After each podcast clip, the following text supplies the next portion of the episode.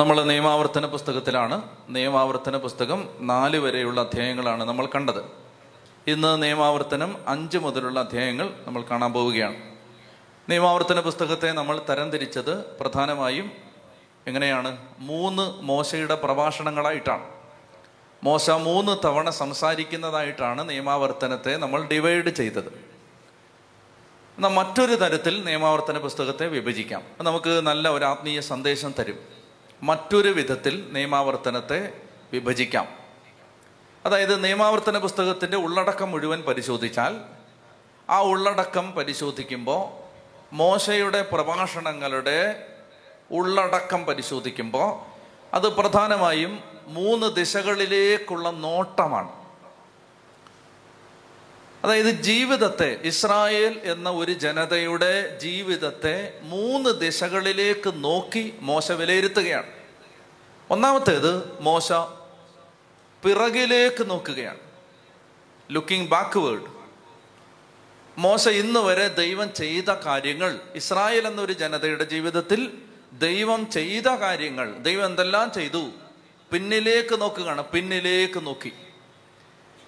രണ്ടാമതായിട്ട് മോശ മുന്നിലേക്ക് നോക്കുകയാണ്. അതാണ് നിയമാവർത്തനത്തിൻ്റെ ഒരു പ്രത്യേക ഭാഗം എത്തുമ്പോൾ, അവസാന ഭാഗങ്ങളിലേക്ക് എത്തുമ്പോൾ നമ്മൾ കാണും, നിയമാവർത്തന പുസ്തകത്തിൻ്റെ അന്ത്യ അധ്യായങ്ങൾ അത് മുന്നിലേക്കുള്ള നോട്ടമാണ്. ഇനി അത് കൂടാതെ ഈ സാധാരണ മനുഷ്യൻ്റെ നോട്ടം എപ്പോഴും പിന്നിലേക്ക്, നമ്മുടെ ജീവിതം തന്നെയാണ് ഓർമ്മകൾ എന്ന് പറയുന്നത്. ഓർമ്മകൾ പിന്നിലേക്കുള്ള നോട്ടമാണ്. എന്ത്? ഓർമ്മകൾ. മുന്നിലേക്കുള്ള നോട്ടമാണ് എന്ത്?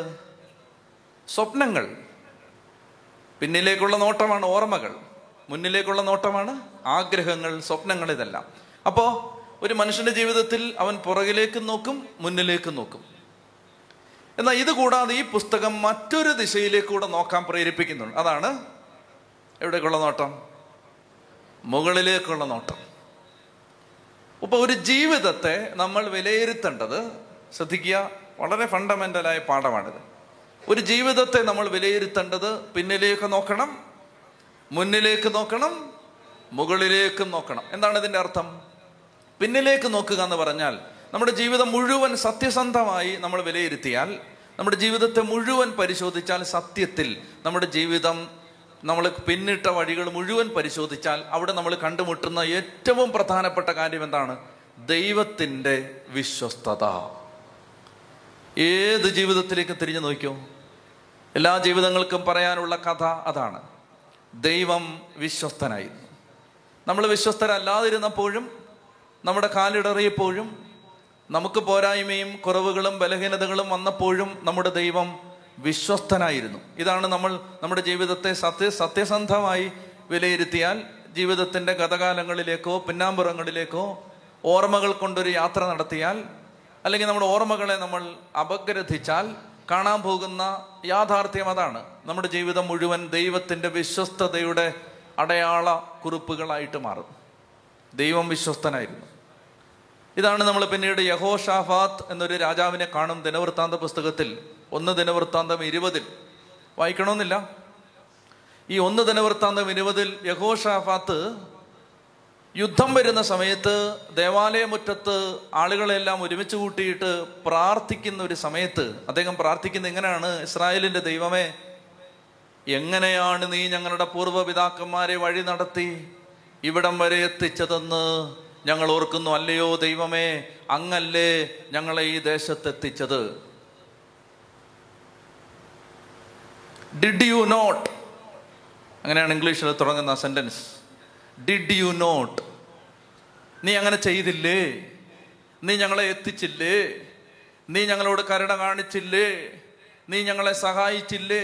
ഒന്ന് തിരിഞ്ഞു നോക്കിയ ജീവിതത്തിലേക്ക്. ഇന്ന് വരെയുള്ള ജീവിതം നിങ്ങൾ ഏറ്റവും സത്യസന്ധമായി വിലയിരുത്തിയാൽ നിങ്ങൾക്ക് പറയാൻ പറ്റുമോ ദൈവം നിങ്ങളെ വഞ്ചിച്ചു, ദൈവം നിങ്ങളെ പാതി വഴിയിൽ ഉപേക്ഷിച്ചു, ദൈവം നിങ്ങളുടെ ജീവിതത്തിൻ്റെ നാശത്തിന് കാരണമായി? അങ്ങനെ ആർക്കും പറയാൻ പറ്റില്ല. ജീവിതത്തിൻ്റെ കഴിഞ്ഞുപോയ കാലഘട്ടങ്ങളെ ഒരാൾ സത്യസന്ധമായി വിലയിരുത്തിയാൽ ആ വഴികളിലും ഊടുവഴികളിലും ഇടവഴികളിലും നിങ്ങൾക്ക് കണ്ടുമുട്ടാൻ പറ്റും വിശ്വസ്തയോടെ നിങ്ങളെ പരിപാലിച്ച ഒരു ദൈവത്തെ. ചതി പറഞ്ഞേ ഹല്ലേലൂയാ, ഹല്ലേലൂയാ. അപ്പോൾ ഈ പുസ്തകം പറയുകയാണ്, നിന്റെ ജീവിതത്തിൽ ദൈവം എങ്ങനെ ഇടപെട്ടു എന്ന് മറക്കാൻ പാടില്ല. നിന്റെ ജീവിതത്തോട് ദൈവം എങ്ങനെ നിന്നോട് നീതി പുലർത്തി, സത്യസന്ധത പുലർത്തി, സ്നേഹം കാണിച്ചു, എങ്ങനെയാണ് ദൈവം നിന്നെ വഴി നടത്തിയത്, ഇത് മറക്കാൻ പാടില്ല. അപ്പൊ എല്ലാ ജീവിതത്തിലും ഇതിന്റെ ഓർമ്മ വേണം. പ്രത്യേകിച്ച് ഇനിയുള്ള അധ്യായങ്ങളിൽ ഇത് പറയും. എന്നിട്ട് ഇത് മക്കളോട് പറയണമെന്ന് പറയും. ഞാൻ അതിലേക്ക് വരുമ്പോൾ അത് പറയാം. അപ്പൊ ഈ ഒരു ഓർമ്മ ഉണ്ടാവട്ടെ. ഈശോ എന്താണ്, ഈശോ അന്ത്യത്താഴ മേശയിൽ വെച്ച് ശിഷ്യന്മാരോട് പറഞ്ഞ എന്താണ്? ഇതുവരെ ഞാൻ പറഞ്ഞ എല്ലാം മറന്നോളൂ എന്നാണോ? എന്താ പറഞ്ഞേ? എൻ്റെ ഓർമ്മയ്ക്കായി നിങ്ങൾ ഇത് ചെയ്യണം എന്ന് പറഞ്ഞേ. ഇത് മറക്കല്ലേ എന്നാ പറഞ്ഞേ, മറന്നുപോലെ എന്നാ പറഞ്ഞേ. 50-ാമത്തെ സങ്കീർത്തനത്തിൽ, അത്ര നല്ലതല്ല അത് പറഞ്ഞ, കേൾക്കാൻ അത്ര സുഖമില്ല എങ്കിലും ഇങ്ങനൊരു വാക്യമുണ്ട്: ദൈവത്തെ മറക്കുന്നവരെ ഓർമ്മയിലിരിക്കട്ടെ, ഞാൻ നിങ്ങളെ സീവിടുവേൻ, ചീന്തിക്കളയും. ദൈവത്തെ മറക്കുന്നവരെ ഓർമ്മയിലിരിക്കട്ടെ, ഞാൻ നിങ്ങളെ ചീന്തിക്കളയും. കാണാതൊന്നും പഠിക്കണ്ട, എങ്കിലും അങ്ങനൊരു വാക്യമുണ്ട്: ദൈവത്തെ മറക്കുന്നവരെ ഓർമ്മയിലിരിക്കട്ടെ, ഞാൻ നിങ്ങളെ ചീന്തിക്കളയും എന്ന് പറഞ്ഞാൽ അതിൻ്റെ അർത്ഥം ദൈവത്തെ മറക്കാൻ പാടില്ല. അപ്പോൾ ഒന്നാമത്തെ കാര്യം വ്യക്തമായെന്ന് വിചാരിക്കുന്നു, ദൈവം നടത്തിയ വഴികൾ മറക്കരുത്. കൂടുതൽ വിശദീകരണം ആവശ്യമില്ലല്ലോ. രണ്ടാമത്തേത്, ദൈവം നമ്മളെ നയിക്കാൻ പോകുന്ന വഴികൾ ഓർക്കണം, അല്ലെങ്കിൽ ഈ ദൈവത്തിൽ നല്ല പ്രത്യാശ വെച്ച് ജീവിക്കണം. ഏറ്റവും ലളിതമായിട്ട് പറഞ്ഞാൽ, എന്ത് പ്രതിസന്ധി നിൽക്കുമ്പോഴും ഇത് ശരിയാവില്ല, ഇത് നടക്കില്ല, ഓ ഒന്നും ഗുണം പിടിക്കാൻ പോകുന്നില്ല, ഓ ഇത് ശരിയാ, ഇങ്ങനെ പറയരുത്. അതിന് ഏറ്റവും നല്ല ഉദാഹരണമാണ്, നിങ്ങൾക്ക് സമയം കിട്ടുമ്പോൾ യോഹന്നാൻ്റെ സുവിശേഷം 6-ാം അധ്യായം വായിക്കുമ്പോൾ, ഇപ്പോൾ വായിക്കണ്ട, സമയം കിട്ടുമ്പോൾ വായിക്കുമ്പോൾ അവിടെ നമുക്ക് കാണാൻ പറ്റും, വലിയൊരു ജനക്കൂട്ടത്തെ, വലിയൊരു ജനാവലി തൻ്റെ പക്കലേക്ക് അടുത്ത് വരുന്നത് കണ്ടിട്ട് ഈശോ ശിഷ്യന്മാരോട് ചോദിച്ചു. ശിഷ്യന്മാരിൽ ഈശോ ചോദിച്ചത് ഫിലിപ്പോസിനോടാണ്: ഫിലിപ്പോസേ, എങ്ങനെയാണ് ഇവർക്ക് ഭക്ഷണം കൊടുക്കുന്നത്? നമ്മൾ ഇവർക്ക് എങ്ങനെ ഭക്ഷണം കൊടുക്കും? ആ സമയത്ത് ഫിലിപ്പോസ് പറയും, യോ 200 ധനാറിക്ക് ഭക്ഷണം വാങ്ങിച്ചാൽ പോലും യുവമാർക്കെല്ലാം കൂടെ തികയില്ല. എന്താണ് ഫിലിപ്പോസ് പറഞ്ഞത്? ഇത് നടക്കില്ല. 200 ധനാറക്കുള്ള ഭക്ഷണം വാങ്ങിയാൽ പോലും, അപ്പം വാങ്ങിയാൽ പോലും ഇതുങ്ങളെ തീറ്റി തൃപ്തിപ്പെടുത്താൻ പറ്റില്ല. 200 നോയാണ് ഫിലിപ്പോസ് പറഞ്ഞത്. 200 നോ, നടക്കില്ല. അപ്പൊ കർത്താവ് വിശ്വസിക്കുക അന്തരയോസിനെ നോക്കി. അന്തരയോസ് ഇങ്ങനെ കണ്ണിറുക്കി കാണിച്ചിട്ട് പറഞ്ഞു, ഞാൻ ക്രിസ്ത്യൻ ടീമിലെ അംഗമാണ്, കുട്ടികളുടെ കൂടാണ് എൻ്റെ ശുശ്രൂഷ അന്തരയോസിൻ്റെ. അപ്പൊ അന്തരയോസ് പിള്ളേരുടെ കൂടെ ഇരുന്ന് ഇങ്ങനെ വർത്താനൊക്കെ പറഞ്ഞുകൊണ്ടിരിക്കുമ്പോഴാണ് ഒരു കൊച്ചൻ്റെ ബാഗിൽ നിന്ന് നല്ല മീൻ വറുത്ത മണം വരുന്നു. അല്ലേ, വളരെ എളുപ്പത്തിൽ പടർന്നു പിടിക്കുന്ന ഒരു മണമാണ് മീൻ വറുത്ത മണം. ഒന്നും അറിയാത്ത പോലെ ഇരിക്കുന്നുണ്ടല്ലേ, മീൻ വെട്ടീൻ്റെ നാറ്റം വരെ കയ്യിൽ നിന്ന് വരുന്നുണ്ട്, എന്നിട്ട് വരെ അറിയാത്ത പോലെ ഇരിക്കുക. അപ്പോൾ നല്ല മീനിൻ്റെ മണം. അപ്പോൾ ഇവൻ ബാക്കി എല്ലാവരുടെ അടുത്തു നിന്ന് മാറിയിട്ട് ഈ കൊച്ചൻ്റെ അടുത്തോട്ട് മാറിയിരുന്നു. അവൻ്റെ പേരെന്താ? അപ്പോൾ പേരൊക്കെ പറഞ്ഞപ്പോൾ പറഞ്ഞു, നല്ല മണം വരുന്നല്ലോ. അപ്പോൾ അവൻ പറഞ്ഞു, എൻ്റെ ബാഗിൽ 5 അപ്പവും 2 മീനും ഉണ്ടെന്ന് പറഞ്ഞു. മോന് വെള്ളം കുടിക്കാൻ വേണമെന്ന് ചോദിച്ചു. വേണം അങ്കിളെ, കുറച്ചു നേരമായിട്ട് ദാഹിച്ചിരിക്കാൻ, വരാൻ പറഞ്ഞു.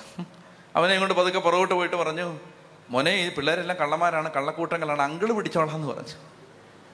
അങ്ങനെ അങ്കിളുടെ കയ്യിൽ ഈ ബാഗുണ്ട്. അപ്പൊ അന്ത്രയോസ് കർത്താവിൻ്റെ അടുത്ത് പറഞ്ഞു, കർത്താവേ, നിങ്ങൾ ഓർക്കണം, ഇഷ്ടംപോലെ 10,000-15,000 ആളുകൾ സമ്മേളിച്ചിരിക്കുന്ന ഒരു മരുഭൂമിയിലാണ്. കർത്താവ് ശമശിക അന്ത്രയോസ് ഈശോയെ നോക്കിയിട്ട് പറയുകയാണ്, ഈശോയെ, ഒരു ബാലന്റെ കയ്യിൽ നിന്ന് 5 അപ്പവും 2 മീനും ഞാൻ റെഡിയാക്കിയിട്ടുണ്ട്, അതെൻ്റെ കയ്യിലുണ്ട്.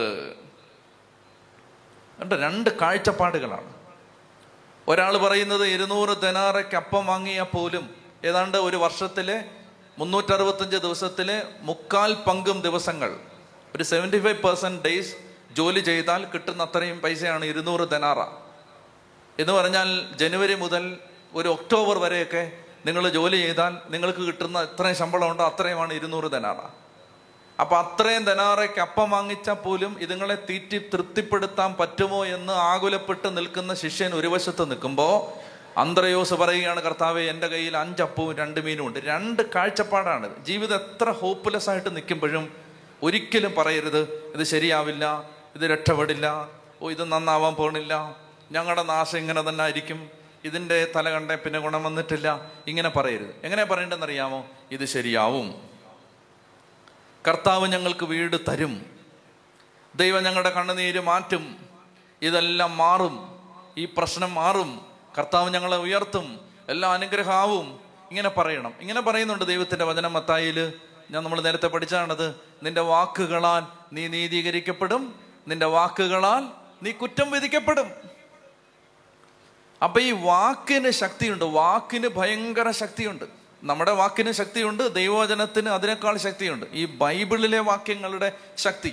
നിങ്ങളൊന്ന് ആലോചിച്ച് നോക്കേണ്ടത്, ഇപ്പോൾ നിങ്ങൾ ഈ സ്ഥലത്ത് ആദ്യമായിട്ട് വരുന്ന ഒരാളാണെങ്കിൽ GPS വെച്ചാണ് നിങ്ങൾ വന്നതെങ്കിൽ നിശ്ചയമായിട്ട് നിങ്ങൾക്ക് വഴി തെറ്റിയിട്ടുണ്ടാവും, ആണോ?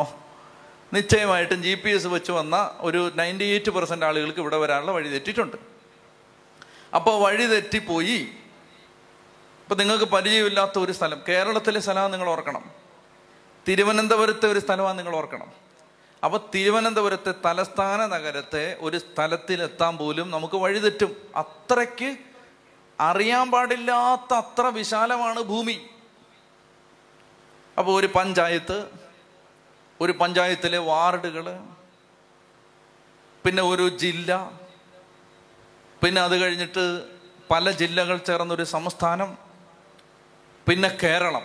ഇപ്പം കേരളം തന്നെ എന്തോരം വലുതാണ്. കേരളത്തിൻ്റെ ഒരറ്റത്ത് നിന്ന് മറ്റൊരറ്റത്തേക്ക് യാത്ര ചെയ്യാൻ ഒരു ദിവസത്തിൽ കൂടുതൽ വേണം. ഇപ്പം നമ്മൾ തിരുവനന്തപുരത്ത് നിന്ന് യാത്ര ചെയ്താൽ എറണാകുളത്തെത്താൻ പോലും 5 മണിക്കൂർ വേണം. ഇനി ഇടുക്കി ഭാഗത്തേക്ക് പോയാൽ ഇന്ന് വൈകുന്നേരമാകും ചെല്ലുമ്പം, ഇനി കണ്ണൂർ കാസർഗോഡൊക്കെ പോയാൽ രാത്രിയാവും, അല്ലെ നാളെ വെളുപ്പിനെയാവും.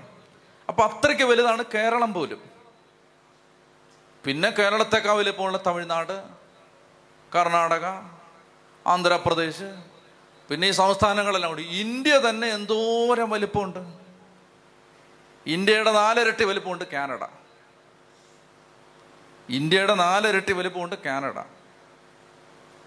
ഇന്ത്യ എന്നൊക്കെ പറഞ്ഞാൽ ചെറുതാണ്. അപ്പം ഇന്ത്യ, ചൈന, ചൈനയുടെ കാര്യം പറയാനുണ്ടോ? ചൈന, പിന്നെ ഒരുപാട് രാജ്യങ്ങൾ, ഏഷ്യ, ആഫ്രിക്ക, അമേരിക്ക, ഓസ്ട്രേലിയ, ഈ ഭൂഖണ്ഡങ്ങളെല്ലാം കൂടെ, യൂറോപ്പ്. എന്ത് വലുതാണിത് അല്ലേ? ഇത്രയും വലിയ ഭൂമി. ആ ഭൂമിയുടെ 30 ലക്ഷം ഇരട്ടി വലിപ്പമുണ്ട് സൂര്യന്. പപ്പടവട്ടത്തിൽ തലയ്ക്ക് മേളിൽ കാണുന്ന ആ ചങ്ങാതിക്ക് ഈ ഭൂമിയുടെ 30 ലക്ഷം ഇരട്ടി വലിപ്പമുണ്ടെന്ന്. എന്ന് പറഞ്ഞാൽ 30 ലക്ഷം ഭൂമികളെ സൂര്യനകത്ത് എടുത്തു വെക്കാം. യോ, നിങ്ങളൊന്ന് ആലോചിച്ച് നോക്ക്. തലവേന എടുക്കുന്നെങ്കിൽ ആലോചിക്കണ്ട. ഭയങ്കര എന്തോ ഒരു വലിയ ഭൂമി, ബ്രഹ്മാണ്ട കടാഹം, വലിയ ഈ പ്രപഞ്ചം. അപ്പം ഭൂമിയുടെ കാര്യം പറയാം. ഈ ഭൂമിയുടെ എത്രയോ ഇരട്ടി വലിപ്പമുള്ള സൂര്യൻ. പിന്നെ സൂര്യൻ എന്നൊക്കെ പറഞ്ഞാൽ ഒരു പന്ത് പോലെ ഉള്ളൂ, ചെറിയൊരു കൈപ്പന്ത് പോലെ. സൂര്യനേക്കാൾ എത്രയോ കോടി ഇരട്ടി വലിപ്പമുള്ള നക്ഷത്രങ്ങൾ വേറെയുണ്ട്. നമ്മൾ ഉൾപ്പെടുന്ന ഈ സൗരയൂഥം, ഈ ഗാലക്സി, ആ സൗരയൂഥം പോലെ ദശലക്ഷക്കണക്കിന് സൗരയൂഥങ്ങൾ വേറെ. ചിന്തിക്കാൻ പോലും പറ്റാത്തത്ര വലിയ പ്രപഞ്ചം, ആ പ്രപഞ്ചത്തെ മുഴുവൻ വിശ്വസിക്കാമെങ്കിൽ വിശ്വസിക്കുക, ഒറ്റ വാക്കുകൊണ്ട് ഉണ്ടാക്കിയവൻ്റെ വാക്കാണ് നിങ്ങളുടെ കയ്യിലിരിക്കുന്ന പുസ്തകത്തിൽ ഉള്ളത്. ഇത് ദൈവത്തിൻ്റെ വാക്കാണെന്ന്. ഈ പ്രപഞ്ചത്തെ മുഴുവൻ ഒരു വാക്കുകൊണ്ട്, എന്ന് പറഞ്ഞാൽ ഒരു മനുഷ്യ മസ്തിഷ്കത്തിൽ, മനുഷ്യൻ്റെ ബ്രെയിനിൽ അവന് കൺസീവ് ചെയ്യാൻ പോലും പറ്റാത്തത്ര വലിയ പ്രപഞ്ചത്തെ മുഴുവൻ. ഇനി ദൈവത്തിൻ്റെ ശക്തി മുഴുവൻ ഉപയോഗിച്ച് ഭൂമി പ്രപഞ്ചം മാത്രമേ ഉണ്ടാക്കിയിട്ടുള്ളൂ. അല്ലെങ്കിൽ പ്രപഞ്ചം ഉണ്ടാക്കിയപ്പോൾ ദൈവത്തിൻ്റെ ശക്തി തീർന്നോ? അപ്പം ദൈവം ഈ പ്രപഞ്ചം മാത്രം ഉണ്ടാക്കാൻ ശക്തിയുള്ള ആളാണോ? അല്ല. എന്ന് പറഞ്ഞാൽ ആ ദൈവത്തിൻ്റെ ഒരംശം പോലും ശക്തി എടുക്കേണ്ടി വന്നിട്ടില്ല ഭൂമി ഉണ്ടാക്കാൻ, പ്രപഞ്ചം ഉണ്ടാക്കാൻ. അപ്പം നമുക്ക് സങ്കല്പിക്കാൻ പറ്റാത്ത അത്ര വലിയ ഒരു ദൈവത്തിൻ്റെ ശക്തമായ വാക്കാണ്. ആ വാക്കാണ് ഈ വചനം. അതുകൊണ്ട് നമ്മൾ ഓർത്തിരിക്കേണ്ടത്, ദൈവവചനത്തിന് ശക്തിയുണ്ട്, അതുപോലെ തന്നെ നമ്മുടെ വാക്കിന് ശക്തിയുണ്ട്. അതുകൊണ്ടൊരു വിശ്വാസി ഒരിക്കലും നിരാശപ്പെട്ട വാക്ക് പറയരുത്, തളരുന്ന വാക്ക് പറയരുത്. പൗലോസ് എഫേസ്യ ലേഖനത്തിൽ പറയും, വ്യർത്ഥഭാഷണത്തിൽ നിന്ന് ഒഴിഞ്ഞു നിൽക്കണമെന്ന് പറഞ്ഞിട്ട് പറയും, കേൾവിക്കാർക്ക് ആത്മീയ ചൈതന്യം പകരുന്ന വിധത്തിൽ അങ്ങനെയുള്ള ആളുകളെ പ്രോത്സാഹിപ്പിക്കുന്ന വാക്കുകളെ പറയാവൂ, തളർത്തുന്ന വാക്കുകൾ പറയരുത്, മടുപ്പിക്കുന്ന വാക്ക് പറയരുത്. ഇപ്പോൾ വീട്ടിലാണ്, എത്ര ഹോപ്പ്ലെസ് ആയിട്ട് നിൽക്കുമ്പോഴും, എത്ര സാഹചര്യങ്ങൾ പ്രതികൂലമാണെങ്കിലും കർത്താവ് ഇത് ശരിയാക്കും, ദൈവം ഇത് മാറ്റിത്തരും, ദൈവത്തിന് ഇത് അസാധ്യമല്ല, ദൈവത്തിന് ഇത് അസാധ്യമല്ല. വേണമെങ്കിൽ ഇത് കാണാതെ പഠിച്ചോ, നല്ലൊരു വചനം പറഞ്ഞുതരാം. ജോബ് 42:2. ജോബ് 42:2 കർത്താവേ, അങ്ങക്കെല്ലാം സാധ്യമാണെന്നും അങ്ങയുടെ യാതൊരു ഉദ്ദേശത്തെയും ആർക്കും തടയാനാവില്ലെന്നും ഞാൻ അറിയുന്നു.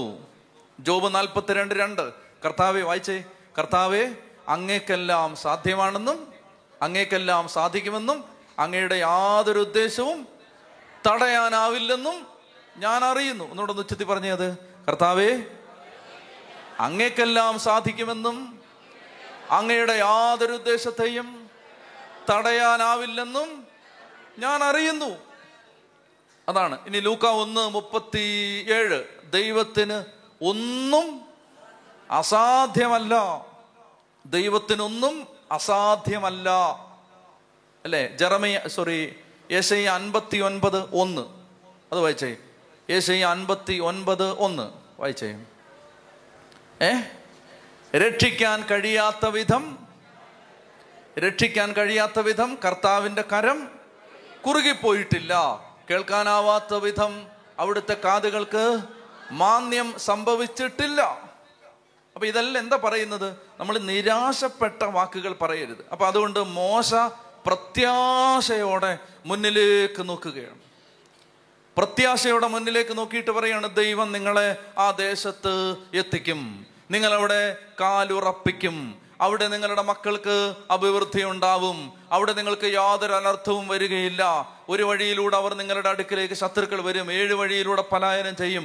അങ്ങനെ ദൈവം ചെയ്യാൻ പോകുന്ന കാര്യങ്ങളെക്കുറിച്ച് വിശ്വാസത്തോടെ പറയണം, വിശ്വാസത്തോടെ. വീട്ടിലിരുന്ന് മടുപ്പിക്കുന്ന നിഷേധാത്മകമായ നിരാശപ്പെട്ട വാക്കുകൾ പറയരുത്.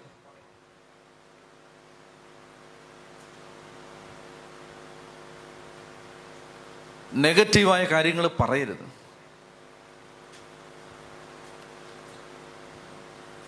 പറയണോ വേണ്ടത് ഇങ്ങനെ ആലോചിക്കുകയാണ്. പണ്ട് പറഞ്ഞിട്ടുള്ളതാണ്, പക്ഷെ ഭയങ്കര പവറാണ് അതിന്. ഒന്നുകൂടെ പറയാം.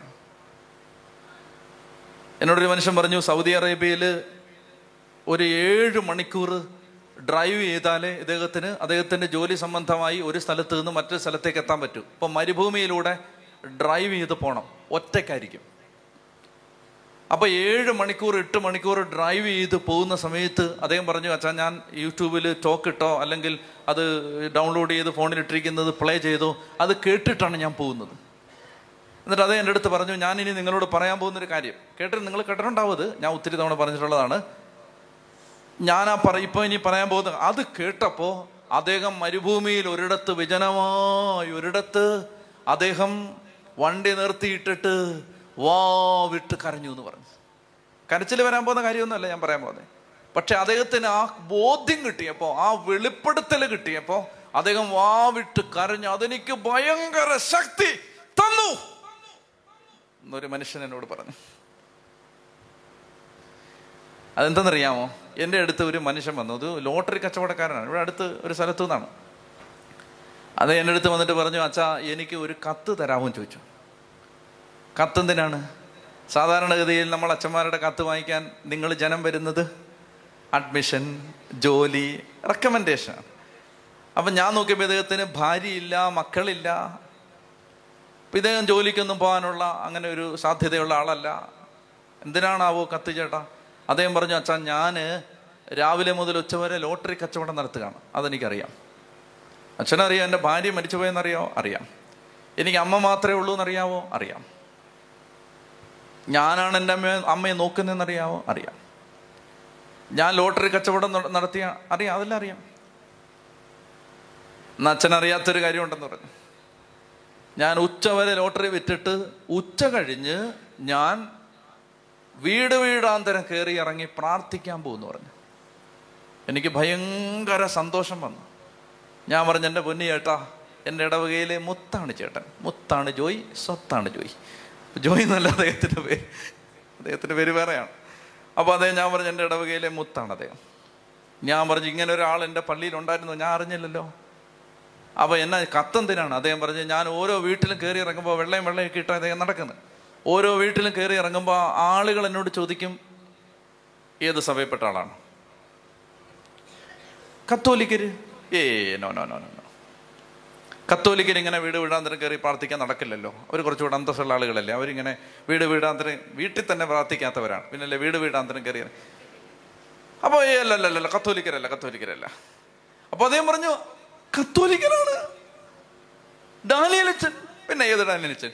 ഞങ്ങൾ വിശ്വസിക്കില്ല, വിശ്വസിക്കില്ല. ഇങ്ങനെ തട്ടിപ്പേർ ഇറങ്ങിയിട്ടുണ്ടെന്ന് ഡാനിയലച്ചൻ ഒരു പ്രസംഗത്തിൽ പറഞ്ഞാൽ ഞാൻ കേട്ടായിരുന്നു. ഞാൻ കത്തോലിക്കൻ, നിങ്ങൾ കത്തോലിക്കരല്ല, പോയെ ഇറക്കി വിടും. അദ്ദേഹം പറയാണ്, അച്ഛാ ഞാൻ കത്തോലിക്കനാണെന്നും ഞാൻ അച്ഛൻ്റെ ഇടവകയിൽപ്പെട്ട ആളാണെന്നും ഞാനൊരു കള്ളനല്ലെന്നും എഴുതിത്താം. ഞാൻ പറഞ്ഞു, ചേട്ടൻ ഓരോ വീട്ടിലും കയറി എന്താ ചെയ്യുന്നത്? അപ്പോൾ അദ്ദേഹം എൻ്റെ അടുത്ത് പറഞ്ഞു, ഞാൻ വീട് വീടാന്തരം കയറി ഇറങ്ങി പ്രാർത്ഥിക്കാൻ പോവാണ്, പ്രാർത്ഥിക്കുകയാണ്. ഞാൻ പറഞ്ഞു, എന്താ ഈ പ്രാർത്ഥിക്കുന്നത്? അദ്ദേഹം എൻ്റെ അടുത്ത് പറഞ്ഞു, ഞാൻ ആ വീട്ടുകാർക്ക് വേണ്ടി പ്രാർത്ഥിക്കും. ഞാൻ പറഞ്ഞു, ചേട്ടാ ചേട്ടൻ എന്താ പ്രാർത്ഥിക്കുന്നതെന്ന് അറിയാതെ ഞാനൊരു കത്തെഴുതി തന്നിട്ട് നാളെ എന്തെങ്കിലും പുലിവാലുണ്ടായാൽ ഇപ്പം തന്നെ ആവശ്യത്തിൽ കൂടുതൽ പ്രശ്നമുണ്ട്. അപ്പോൾ അദ്ദേഹം എൻ്റെ അടുത്ത് പറഞ്ഞു, അച്ഛാ. അപ്പം ഞാൻ പറഞ്ഞു, ഇപ്പോൾ ഒന്ന് ഇങ്ങനെ ഒന്ന് ഒരു ഡെമോ പ്രാർത്ഥന ഒന്ന് നടത്തിക്കേ. എങ്ങനെ പ്രാർത്ഥിക്കുന്നത്? ചേട്ടൻ വീട്ടിൽ കയറി, ഇപ്പോൾ ഞാനൊരു വീട്ടുകാരനാണെന്ന് വിചാരിക്കാം, എൻ്റെ വീട്ടിലേക്ക് ചേട്ടൻ വന്നിരിക്കുകയാണ്, ഇപ്പോൾ പ്രാർത്ഥിക്കും. അപ്പം ഞാൻ കസേര ഇരിക്കായിരുന്നു, ആ ചേട്ടനെ ഇരിക്കായിരുന്നു, അതേ എഴുന്നേറ്റു. എന്നിട്ട് എന്നോട് പറഞ്ഞു, എഴുന്നേക്കാൻ പറഞ്ഞു, സ്റ്റാൻഡപ്പ്. അപ്പോൾ ഞാൻ എഴുന്നേറ്റ് നിന്നു. അദ്ദേഹം പ്രാർത്ഥിക്കാൻ തുടങ്ങി. എൻ്റെ ജീവിതത്തിൽ ഞാൻ സുന്ദരമായ പ്രാർത്ഥനകൾ ഒത്തിരി കേട്ടിട്ടുണ്ട്. ചില പ്രാർത്ഥനകൾ ചിലർ പ്രാർത്ഥിക്കാൻ തുടങ്ങിയാൽ തന്നെ അപ്പം തന്നെ റേഞ്ച് മാറും. ചില മനുഷ്യരുടെ പ്രാർത്ഥന അങ്ങനെയാണ്. അപ്പോൾ ഈ മനുഷ്യൻ പ്രാർത്ഥിക്കാൻ അങ്ങോട്ട് തുടങ്ങി. അസാധാരണമായ ഒരു പ്രഭാവം, ഒരു വലയം, ദൈവിക ശക്തി അവിടെ ഉണ്ടാവുന്നതായിട്ട് പെട്ടെന്ന് മനസ്സിലാക്കാൻ പറ്റി. അപ്പം ഞാൻ ആ പ്രാർത്ഥനയിൽ ഇങ്ങനെ ശ്രദ്ധിച്ചിരിക്കുമ്പോൾ അദ്ദേഹം എനിക്ക് വേണ്ടി, എൻ്റെ വീട്ടുകാർക്ക് വേണ്ടി, പിന്നെ പള്ളിക്ക് വേണ്ടി, യാത്രയ്ക്ക് വേണ്ടി, ശുശ്രൂഷയ്ക്ക് വേണ്ടി, ഞാനുമായി ബന്ധപ്പെട്ട എല്ലാ ഒത്തിരി സമയമെടുത്തു. ഞാനുമായി ബന്ധപ്പെട്ട എല്ലാ കാര്യത്തിനും വേണ്ടി പ്രാർത്ഥിച്ചിട്ട് അവസാനം ഈ മനുഷ്യൻ പറഞ്ഞൊരു വാചകം. അദ്ദേഹം പറഞ്ഞു, കർത്താവേ, ഈ പാവപ്പെട്ടവൻ ഇവിടം വിട്ടു പോവുകയാണ്. ഞാനിവിടെ നിന്ന് പോയാലും ഞാൻ പ്രാർത്ഥിച്ച പ്രാർത്ഥനയുടെ ശബ്ദം ഇവിടെ നിലനിൽക്കും. കർത്താവേ, ശബ്ദം നശിക്കുന്നില്ല, ശബ്ദം ഇല്ലാതാകുന്നില്ല, ശബ്ദത്തെ നശിപ്പിക്കാൻ പറ്റില്ല. ഞാൻ ഇവിടം വിട്ടിറങ്ങിയാലും, ഈ അച്ഛൻ ഇവിടം വിട്ടിറങ്ങിയാലും, ഞാൻ ഈ അച്ഛന് വേണ്ടി പ്രാർത്ഥിച്ച ഈ പ്രാർത്ഥനയുടെ ശബ്ദം ഈ അന്തരീക്ഷത്തിൽ കിടന്ന് അച്ഛന് വേണ്ടി നിലവിളിക്കുമെന്ന് അപ്പാ എനിക്കുറപ്പുണ്ട്. അച്ഛന് വേണ്ടി ഞാൻ പ്രാർത്ഥിച്ച് എൻ്റെ പ്രാർത്ഥന അങ്ങയുടെ നാമത്തിൽ ഞാൻ ഉപസംഹരിക്കുന്നു, സമാപിപ്പിക്കുന്നു. ഇങ്ങനെയാണ് ഉപസംഹരിക്കുന്നു തന്നെ അയാൾ പറയുന്നത് കേട്ടോ. ഞാൻ അങ്ങനെ പറഞ്ഞാൽ ഇത് അവസാനിപ്പിക്കും. എൻ്റെ പ്രാർത്ഥന ഞാൻ ഉപസംഹരിക്കുന്നു എന്ന് പറഞ്ഞിട്ട് ഇതേ അങ്ങ് നിർത്തി. എൻ്റെ ദൈവമേ, എന്തായി പറയുന്നേ? ശബ്ദം നശിക്കുന്നില്ല, ശബ്ദം ഇല്ലാതാവും. എനിക്കത് തന്നൊരു വെളിപാട് ഭയങ്കരമാണ്. അപ്പോഴാണ് എനിക്ക് കുടുംബ പ്രാർത്ഥനയുടെ അർത്ഥം ശരിക്കും മനസ്സിലായത്. അതായത് നമ്മൾ പ്രാർത്ഥിക്കുന്ന പ്രാർത്ഥനയുടെ ശബ്ദം അന്തരീക്ഷത്തിൽ കിടക്കുമെന്ന്. അപ്പോൾ പ്രാർത്ഥിച്ച പ്രാർത്ഥനയുടെ ശബ്ദം അന്തരീക്ഷത്തിൽ കിടക്കും. ഇപ്പം ഇവിടെ ഇഷ്ടംപോലെ പ്രാർത്ഥന നടന്നാൽ ഇവിടെ കയറി വരുന്ന ഒരാൾ ആ പ്രാർത്ഥനയുടെ ശബ്ദ തരംഗങ്ങൾ നിറഞ്ഞു നിൽക്കുന്ന ഒരു അന്തരീക്ഷത്തിലേക്കാണ് കയറുന്നത്. എനിക്ക് പെട്ടെന്ന് മനസ്സിലായി എന്തുകൊണ്ടാണ് നിങ്ങൾ വേളാങ്കണ്ണി പോയി പ്രാർത്ഥിക്കുമ്പോൾ വേഗം നിങ്ങളുടെ കാര്യം നടക്കുന്നത്, ധ്യാന കേന്ദ്രങ്ങളിൽ വന്ന് പ്രാർത്ഥിക്കുമ്പോൾ വേഗം നിങ്ങളുടെ കാര്യങ്ങൾ നടക്കുന്നത്, ചില തീർത്ഥാടന കേന്ദ്രങ്ങളിൽ പോകുമ്പോൾ. കാരണം എന്താണ്? 10,000-കണക്കിന് ലക്ഷക്കണക്കിന് ആളുകളുടെ പ്രാർത്ഥനയുടെ ശബ്ദം ആ അന്തരീക്ഷത്തിൽ കിടപ്പുണ്ട്, പ്രാർത്ഥന കിടപ്പുണ്ട് അവിടെ. അപ്പം നിങ്ങൾ മനസ്സിലാക്കേണ്ടത്, നമ്മൾ പറയുന്ന വാക്കുകളൊന്നും നശിക്കുന്നില്ല. ശുദ്ധമായ ശാസ്ത്രമാണത്. നമ്മൾ പറയുന്ന ഒരു വാക്കും നശിക്കുന്നില്ല. ഇപ്പം ഇവിടെ പ്രഘോഷിക്കപ്പെട്ട എത്ര വർഷമായിട്ട് ഇപ്പം ഇവിടെ വചനം പഠിപ്പിക്കുന്നു, അത് മുഴുവൻ ഈ അന്തരീക്ഷത്തിലുണ്ട്. നാളെ ഒരു കാലത്ത് ഏതെങ്കിലും ഒരു മസ്തിഷ്കം വളർന്ന ഒരു ശാസ്ത്രജ്ഞൻ, കുറച്ചുകൂടെ ബൗദ്ധിക വൈഭവമുള്ളൊരു മനുഷ്യൻ, അന്തരീക്ഷത്തിലെ ശബ്ദങ്ങളെ ഇഴതിരിച്ചെടുക്കാൻ പറ്റുന്ന ഏതെങ്കിലും ഒരു ഡിവൈസ്, ഒരു മെഷീൻ കണ്ടുപിടിച്ചാൽ നാളെ നിങ്ങൾക്ക് ഞാനിവിടെ 2 കൊല്ലം മുമ്പ് പ്രസംഗിച്ച കാര്യങ്ങൾ ഡീകോഡ് ചെയ്തെടുക്കാം. ഈ അന്തരീക്ഷത്തിൽ നിന്ന് ഇവിടെ കിടപ്പുണ്ടത്. അങ്ങനെയാണെങ്കിൽ 2000 വർഷം മുമ്പ് ഗലീലയിലും യൂദയായിലും സഞ്ചരിച്ച് ഈശോ മിശിഹ പറഞ്ഞ ശബ്ദം ജെറുസലേമിൻ്റെ അന്തരീക്ഷത്തിൽ നിന്നും ഗലീലയുടെ അന്തരീക്ഷത്തിൽ നിന്നും നിങ്ങൾക്ക് പിടിച്ചെടുക്കാം. നാളെ ഒരു കാലത്ത് നമ്മുടെ മക്കൾ യേശുക്രിസ്തുവിൻ്റെ സ്വരം കേട്ടു എന്ന് പറഞ്ഞാൽ സംശയിക്കൊന്നും വേണ്ട. അങ്ങനെ ശാസ്ത്രം പുരോഗമിക്കുമ്പോൾ ഇതിനെയെല്ലാം വേർതിരിച്ചെടുക്കാം. ഒന്നും നശിച്ചിട്ടില്ല, ഊർജം നശിക്കില്ല, ഊർജത്തെ നശിപ്പിക്കാൻ പറ്റില്ല, എല്ലാം അവിടെ കിടപ്പുണ്ട്. അപ്പം അങ്ങനെ ആകുമ്പോൾ പറഞ്ഞൊരു വാക്ക് അവിടെ കിടപ്പുണ്ട്, പറഞ്ഞ ഓരോ കെട്ട വാക്കിൻ്റെയും കെട്ട ഊർജം, നെഗറ്റീവ് എനർജി അവിടെ കിടപ്പുണ്ട്. വീട്ടിലിരുന്ന് പറഞ്ഞ ആവശ്യമില്ലാത്ത വർത്തമാനങ്ങളെല്ലാം അവിടെ കിടപ്പുണ്ട്.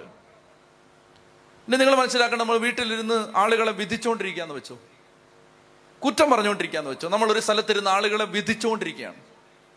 ഈ വിധി മുഴുവൻ ഈ അന്തരീക്ഷത്തിൽ കിടപ്പുണ്ട്. വിധി പറഞ്ഞ നമ്മളും മറന്നു, നമ്മൾ കുമ്പസാരിച്ച് നമ്മളും മറന്നു. പക്ഷെ നിങ്ങൾ വിധിച്ചാല് നമ്മൾ വിധിച്ച ഓരോ വിധി വാചകവും നമ്മൾ അത് എവിടെ വിതച്ചോ അവിടെ കിടപ്പുണ്ട്.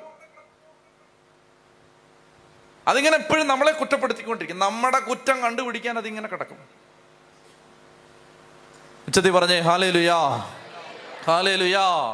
അപ്പം ഞാൻ പറഞ്ഞു വരുന്നത്, ഒരു വിശ്വാസി മോശപ്പെട്ട കാര്യങ്ങൾ പറയരുത്. പറഞ്ഞ എന്തിന്, ഏത് സാഹചര്യത്തെന്നറിയാമോ? പ്രത്യാശയോടെ ജീവിതത്തെ നോക്കണം, എല്ലാം ദൈവം ശരിയാക്കി തരും. അങ്ങനത്തെ അഫിർമേറ്റീവായ കാര്യങ്ങൾ പറയണം, പോസിറ്റീവായ കാര്യങ്ങൾ പറയണം, എൻകറേജിങ് ആയ കാര്യങ്ങൾ പറയണം. അങ്ങനെ നമുക്ക് പ്രത്യാശ തരുന്നോ. അപ്പോൾ എപ്പോഴും പറയും ശരിയാവും, സാരമില്ല, വിഷമിക്കേണ്ട, അത്താവ് സഹായിക്കും, ധൈര്യമായിരിക്കും. ചില ആളുകൾ വന്നാൽ തന്നെ ഭയങ്കര പോസിറ്റീവ് എനർജി അല്ലേ. ചില ആളുകൾ വന്നാൽ തന്നെ നമ്മുടെ ഉള്ള ഊർജ്ജോടെ പോവും. അത് കറക്റ്റാണത്, നിങ്ങൾക്ക് അനുഭവം ഉണ്ടെന്ന് ഞാൻ വിചാരിക്കുന്നു. കറക്റ്റാണത്. ചില ആളുകൾ വന്നാൽ തന്നെ നമുക്ക് ദേഷ്യം വരാൻ തുടങ്ങും. കാര്യം എന്താണ്? ഇത് അച്ചട്ടാണത്. ഞാൻ ഒരു ഉദാഹരണം പറയാം, പോട്ടെ, നിയമാവർത്തനം അവിടെ നിൽക്കട്ടെ, ആദ്യം ഇത് മനസ്സിലാക്ക. അതായത് നമ്മുടെ ഉള്ളിൽ സ്നേഹമാണെങ്കിൽ നമ്മുടെ അടുത്ത് വരുന്നവരിലും ആ സ്നേഹം അങ്ങനെ തന്നെ സ്നേഹം തന്നെ ഉണ്ടാവും.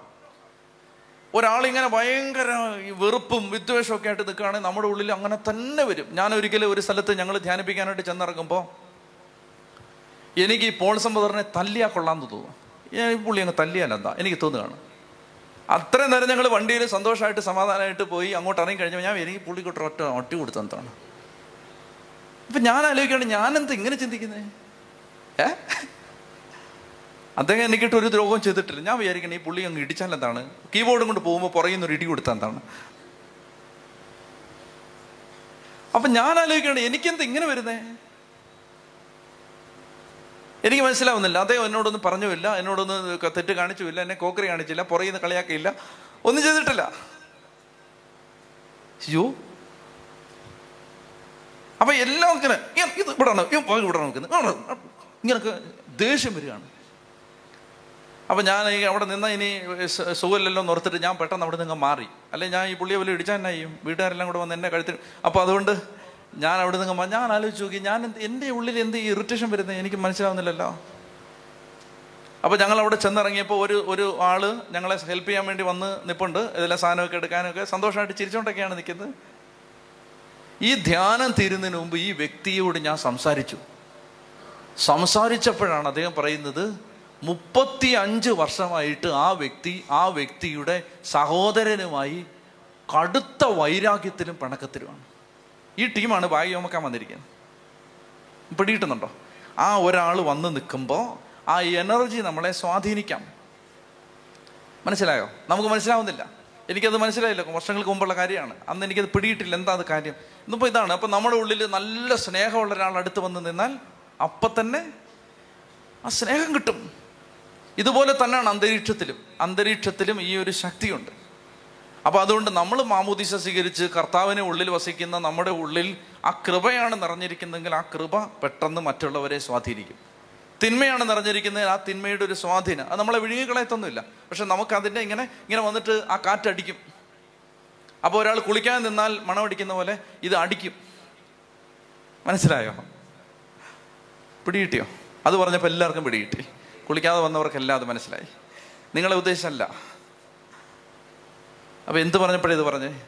അപ്പോൾ നമുക്കൊരു തീരുമാനം എടുക്കണം. എന്താണ്? നമ്മൾ മോശപ്പെട്ട ഒരു വാക്ക് പറയരുത്, ഇത് ശരിയാവില്ല എന്ന് പറയരുത്. മനസ്സിലായോ? എന്താ പറയേണ്ടത്? ഇത് ശരിയാവും. അപ്പോൾ ഒന്ന് എഴുന്നേറ്റേ. അപ്പോൾ രണ്ട് കാര്യങ്ങൾ. ഒന്ന്, അദ്ദേഹം പുറകിലേക്ക് നോക്കി രണ്ടാമത്തേത് അദ്ദേഹം മുന്നിലേക്ക് നോക്കി, പിന്നിലേക്കും മുന്നിലേക്കും നോക്കി. പിന്നിലേക്ക് നോക്കി ദൈവത്തിൻ്റെ വിശ്വസ്തത തിരിച്ചറിഞ്ഞു, മുന്നിലേക്ക് നോക്കി അദ്ദേഹം ദൈവത്തിൻ്റെ വാഗ്ദാനങ്ങളിൽ വിശ്വസിച്ചു, ദൈവത്തിൻ്റെ ശക്തിയിൽ ആശ്രയിച്ചു, ദൈവം എല്ലാം ചെയ്തു തരും എന്ന് വിശ്വസിച്ചു. ഇനി നമ്മൾ നിയമാവർത്തന പുസ്തകത്തിൻ്റെ 5 മുതലുള്ള അധ്യായങ്ങളിൽ നമ്മൾ കാണുന്ന പ്രധാനപ്പെട്ട ഒരു ആശയം 10 കൽപ്പനകളാണ്. കർത്താവ് അവിടുത്തെ കൽപ്പനകൾ നൽകുകയാണ്. ഇതുമായി ബന്ധപ്പെട്ട് നമ്മൾ മുമ്പ് ചിന്തിച്ചിട്ടുണ്ട് 10 കൽപ്പനകൾ. അതെല്ലാം വിശദീകരിക്കാൻ ഞാൻ ആഗ്രഹിക്കുന്നില്ല. എന്നാൽ കൽപ്പനകളെ സംബന്ധിച്ച മർമ്മപ്രധാനമായ ചില ആശയങ്ങൾ നമ്മൾ ഗ്രഹിക്കണം. എന്തിനാണ് ദൈവം കൽപ്പന തരുന്നത്? എന്താണ് ദൈവത്തിൻ്റെ ഉദ്ദേശം? കൽപ്പനകൾ തരുമ്പോൾ ദൈവത്തിൻ്റെ ഉദ്ദേശം എന്താണ്? സമയം അങ്ങ് പോയില്ലേ, 11:15. സാരമില്ല, ഇപ്പോൾ അതാണ് ദൈവം ആഗ്രഹിച്ചത് കേട്ടോ. ഇവിടെ നിന്ന് ഒത്തിരി മനപ്രയാസത്തിലും സങ്കടത്തിലും വന്ന ആരുടെയോ നിലവിളി കർത്താവിൻ്റെ അടുത്തെത്തി. അപ്പോൾ ഇത് അങ്ങനെയാണ്, കർത്താവ് ഈ പാഠമെല്ലാം മടക്കാൻ പറയും ചിലപ്പം. അതുകൊണ്ട് നിങ്ങൾ പ്രയാസപ്പെടും. നിങ്ങൾക്ക് പ്രയാസമില്ലെന്ന് എനിക്കറിയാം, നിങ്ങൾക്ക് സന്തോഷമാണെന്ന് എനിക്കറിയാം. പക്ഷേ ഏതായാലും നമുക്ക് അത് കർത്താവ് ആഗ്രഹിച്ചാണ്. അതുകൊണ്ടാണ് അങ്ങനെ റൂട്ട് മാറ്റി വിട്ടത്. പോട്ടെ. അപ്പോൾ നന്നായിട്ട് പ്രാർത്ഥിച്ചു. ഇനിയിപ്പോൾ ബലിയർപ്പിക്കുന്ന സമയത്തും കർത്താവ് കണ്ണുനീരിൽ ഇടപെട്ടിരിക്കും. ഇന്ന് കർത്താവിൻ്റെ ഒരു സ്പെഷ്യൽ ഡെലിവറൻസ് നിങ്ങൾക്ക് കിട്ടിയിരിക്കും. കിട്ടി ആമേൻ. അപ്പോൾ ഇത് ശ്രദ്ധിക്കുക. കൽപ്പനകളെ സംബന്ധിച്ച് വേഗത്തിൽ 1-2 കാര്യങ്ങൾ ഞാൻ പറയുന്നു. ഒന്നാമത്തേത്, കൽപ്പനകളെന്ന് പറയുമ്പോൾ നമ്മളതിനെ നിഷേധാത്മകമായിട്ട് കാണരുത്. മറിച്ച് നമ്മളിപ്പോൾ ഏതൊരു പ്രോഡക്റ്റ് വാങ്ങിയാലും ആ പ്രോഡക്റ്റിൻ്റെ കൂടെ മാനുഫാക്ചറിൻ്റെ ഇൻസ്ട്രക്ഷൻസ് ഉണ്ടാവും. ഈ പ്രോഡക്റ്റ് ഉണ്ടാക്കിയ ആളുടെ ഇൻസ്ട്രക്ഷൻസ് ഉണ്ടാവും. അപ്പോൾ ഞാൻ നേരത്തെ ഉദാഹരണം പറഞ്ഞിട്ടുണ്ട്, നമുക്കിഷ്ടമുള്ള വിധത്തിൽ ഒരു ഉൽപ്പന്നം നമ്മൾ ഉപയോഗിച്ചാൽ ആ ഉൽപ്പന്നം കേടാവാൻ സാധ്യതയുണ്ട്. അപ്പോൾ ആ ഉൽപ്പന്നം ഉണ്ടാക്കിയ ആള് പറഞ്ഞു തന്നിട്ടുണ്ട് എങ്ങനെയാണ് ഇത് ഉപയോഗിക്കേണ്ടത്, അങ്ങനെ ഇത് ഉപയോഗിക്കാവൂ. ഈ ജീവിതം ദൈവത്തിൻ്റെ ദാനമാണ്. നമ്മൾ ആരെങ്കിലും അപേക്ഷ ഫോം പൂരിപ്പിച്ചു കൊടുത്ത് കിട്ടിയ ജീവിതമാണോ ഇത്? നിങ്ങൾ എവിടെ ജനിച്ചെന്നോ, ഏത് കുടുംബത്തിൽ ജനിച്ചെന്നോ, ആരുടെ മക്കളായി ജനിച്ചെന്നോ, നിങ്ങൾ എവിടെ വിദ്യാഭ്യാസം ചെയ്യണമെന്ന് ഉള്ള കാര്യങ്ങളല്ല, ഇതെല്ലാം ദൈവം തീരുമാനിച്ചതാണ്. അപ്പോൾ ഈ ജീവിതം സമ്പൂർണമായും ദൈവത്തിൻ്റെ ദാനമാണ്. ജീവിതം എന്ന ഈ പ്രോഡക്റ്റ്, അങ്ങനെ പറയുന്നത് ശരിയല്ലെങ്കിൽ കൂടി ഈ പ്രോഡക്റ്റ്, ഈ ഉൽപ്പന്നം, അത് മാനുഫാക്ചർ ചെയ്തത് ദൈവമാണ്. ആ മാനുഫാക്ചർ പറഞ്ഞിട്ടുണ്ട് എങ്ങനെ ജീവിക്കണം. തോന്നിയ പാടെ ജീവിക്കാൻ അനുവാദമില്ല. ആ ദൈവം പറഞ്ഞിട്ടുണ്ട് എങ്ങനെ ജീവിക്കണം. അപ്പം അതുകൊണ്ട് നിയമങ്ങളെ സംബന്ധിച്ച് നമ്മൾ മനസ്സിലാക്കേണ്ട ഒരു കാര്യം, നിയമം അനുസരിക്കുക. ഉദാഹരണത്തിന് 10 കൽപ്പനകൾ. ദൈവത്തിനാണ് ഒന്നാം സ്ഥാനം. ഒന്നാമത്തെ കൽപ്പന, ദൈവത്തിൻ്റെ നാമം വൃഥ ഉപയോഗിക്കരുത്. കർത്താവിൻ്റെ ദിവസം പരിശുദ്ധമായി ആചരിക്കണം. മാതാപിതാക്കളെ ബഹുമാനിക്കണം. കൊല്ലരുത്, വ്യഭിചാരം ചെയ്യരുത്, മോഷ്ടിക്കരുത്, കള്ളസാക്ഷ്യം പറയരുത്. ഇങ്ങനെ ദൈവം തന്നിരിക്കുന്ന നിയമങ്ങളെല്ലാം തന്നെ പ്രഥമ ദൃഷ്ടിയ, അല്ലെങ്കിൽ വെളിയിൽ നിന്ന് നോക്കുമ്പോൾ, ബാഹ്യമായി നോക്കുമ്പോൾ അത് ഭാരപ്പെടുത്തുന്നതായി തോന്നിയാലും ഈ നിയമങ്ങൾ അനുസരിച്ചാൽ എന്താണ് അതിൻ്റെ ഗുണം? നിയമങ്ങൾ അനുസരിക്കുമ്പോൾ അത് ദൈവം തന്ന നിയമങ്ങളാണ്. ആ നിയമങ്ങൾ തീർച്ചയായിട്ടും കൃപയില്ലാതെ അനുസരിക്കാൻ പറ്റില്ല. പക്ഷെ നിയമം അനുസരിക്കാൻ നമ്മളൊരു തീരുമാനം എടുക്കുമ്പോൾ, നിയമം അനുസരിക്കാനുള്ള തീരുമാനം എടുക്കുമ്പോൾ ആ തീരുമാനം എടുക്കുന്ന വ്യക്തി യഥാർത്ഥത്തിൽ എന്താണ് ചെയ്യുന്നത്? നിങ്ങൾ നോക്കിയേ, നമ്മൾ സമ്പൂർണമായി ദൈവത്തെ വിശ്വസിക്കുന്നതിൻ്റെ അടയാളമാണ് നിയമം അനുസരിക്കുന്നത്. അതായത് ഒരു വ്യക്തിയുടെ വിശ്വാസത്തിൻ്റെ പ്രതിഫലനമാണ് നിയമം. ഇപ്പം നമ്മളൊരു ഉദാഹരണത്തിന് ഒരു നിയമം എടുത്താൽ, സാബത്ത് ആചരിക്കുക, അല്ലെങ്കിൽ കർത്താവിൻ്റെ ദിവസം പരിശുദ്ധമായി ആചരിക്കുക, ഒരു നിയമമാണല്ലോ. ഈ നിയമം നമ്മളിപ്പോൾ ചിന്തിക്കുകയാണ്. അപ്പം ഞായറാഴ്ച ദിവസം നിങ്ങൾക്കൊരു ബിസിനസ് ഉണ്ട്, അല്ലെങ്കിൽ ഒരു കടയുണ്ട്, ഒരു ജോലിയുണ്ട്. അപ്പോൾ നിങ്ങൾ ചിന്തിക്കുകയാണ് ഞായറാഴ്ച ദിവസം. ഒരിക്കലും ഞാൻ ഓർക്കുന്നുണ്ട്, ഒരു സഹോദരൻ എൻ്റെ അടുത്ത് ഇങ്ങനെ എഴുതി ചോദിച്ചു, എനിക്ക് ഒരു ജുവലറിയാണ്, സ്വർണ്ണക്കടയാണ്, ഞാനത് ഞായറാഴ്ച തുറക്കുന്നുണ്ട്, അത് തെറ്റാണോ? ശരി തെറ്റുകൾ പറയാൻ നമ്മൾ ആരുമല്ല, പക്ഷേ ശരിയും തെറ്റും പറയാൻ നമ്മൾ ആരുമല്ല. പക്ഷേ എന്നാൽ പോലും ചോദിച്ച സ്ഥിതിയിൽ ഞാൻ പറഞ്ഞു, സഹോദര, ഞായറാഴ്ച അത് തുറക്കാതിരിക്കുന്നതാണ് ക്രിസ്തീയം. ഞായറാഴ്ച സഹോദരൻ ദേവാലയത്തിൽ പോവാനും, അവിടെ ജോലി ചെയ്യുന്ന അനേകം ആളുകൾ ദേവാലയത്തിൽ പോവാനും ദൈവത്തെ ആരാധിക്കാനും. പിന്നെ സഭ പഠിപ്പിക്കുന്നത് ഇങ്ങനെയാണ്, ജോലിയും വിശ്രമവും തമ്മിലൊരു താളമുണ്ട്. നമ്മൾ ഇന്നും ജോലി ചെയ്തുകൊണ്ടിരിക്കേണ്ട ആളുകളല്ല. നമുക്ക് റെസ്റ്റ് വേണം, വിശ്രമം വേണം. വിശ്രമം മനുഷ്യന് അത്യാവശ്യമാണ്. ദൈവം പോലും എന്താണ് 7-ാം ദിവസം വിശ്രമിച്ചു. അപ്പൊ അതിന്റെ അർത്ഥം പുതിയ നിയമത്തിലേക്ക് വരുമ്പോൾ പിന്നീട് നമ്മൾ അതൊക്കെ കാണാൻ പറ്റും. അർത്ഥം പുതിയ നിയമത്തിലേക്ക് വരുമ്പോൾ ആ വിശ്രമം എന്ന് പറയുന്നത് ദൈവത്തോട് ചേർന്നിരിക്കുന്നതാണ്. അവർ എൻ്റെ വിശ്രമത്തിലേക്ക്, അങ്ങനെയാണ് ഹെബ്രായ ലേഖനം പറയുന്നത്, അവർ എൻ്റെ വിശ്രമത്തിലേക്ക് പ്രവേശിക്കും എന്ന് പറഞ്ഞാൽ കർത്താവിനോടുള്ള സംസർഗമാണ് ഈ വിശ്രമം. അതിനൊരാൾക്ക് സമയം വേണ്ടേ? അതിനൊരാൾക്ക് സമയം ആവശ്യമുണ്ട്. അതിന് ഒരാൾക്ക് വചനം വായിക്കാൻ, പ്രാർത്ഥിക്കാൻ, കുഞ്ഞുങ്ങൾക്ക് ആത്മീയ കാര്യങ്ങൾ പറഞ്ഞു കൊടുക്കാൻ, അതുപോലെ തന്നെ ഭാര്യ ഭർത്താക്കന്മാർക്ക് ഹൃദയം തുറന്ന് ദൈവത്തോട് ചേർന്ന് സംസാരിക്കാൻ സമയം വേണം. എപ്പോഴും ജോലി ചെയ്തിരിക്കാൻ പറ്റുമോ? എപ്പോഴും ജോലി ചെയ്തിരിക്കാൻ പറ്റുമോ? എന്നോട് വളരെ വേദനയോടെ ഒരു മകള് കഴിഞ്ഞ നാളുകളിൽ ഒരിക്കൽ പറഞ്ഞത് ഇങ്ങനെയാണ്, അതായത് അച്ഛാ ആരോടെങ്കിലും സംസാരിക്കണ്ടേ, ഞാൻ ആരോടെങ്കിലും സംസാരിക്കണ്ടേ? അപ്പനോട് സംസാരിക്കാൻ അപ്പന് സമയമില്ല, അമ്മയോട് സംസാരിക്കാൻ അമ്മയ്ക്ക് സമയമില്ല, സഹോദരങ്ങൾക്ക് സമയമില്ല. അപ്പം ഞാൻ പ്രായത്തിൽ മൂത്ത ഒരു ചേട്ടനോട് സംസാരം തുടങ്ങി.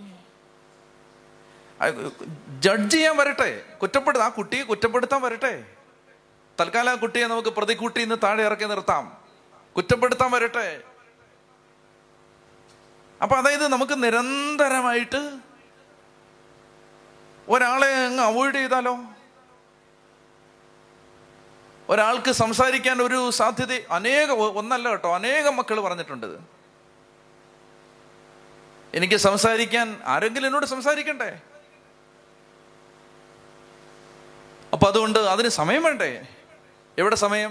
6 ദിവസവും ജോലി ചെയ്യ്, 7-ാം ദിവസം നിനക്ക് ദൈവത്തോട് ചേർന്ന്, നിന്റെ കുടുംബാംഗങ്ങളോട് ചേർന്ന്, കുടുംബത്തോട് ചേർന്ന്, നിന്റെ പ്രിയപ്പെട്ടവരോട് ചേർന്ന്, കർത്താവിനോട് ചേർന്ന് വിശ്രമിക്കാനുള്ള സമയമാണ്. അതായത് പിള്ളേരെ നെഞ്ചിലിട്ട് കളിക്കാൻ സമയം വേണം.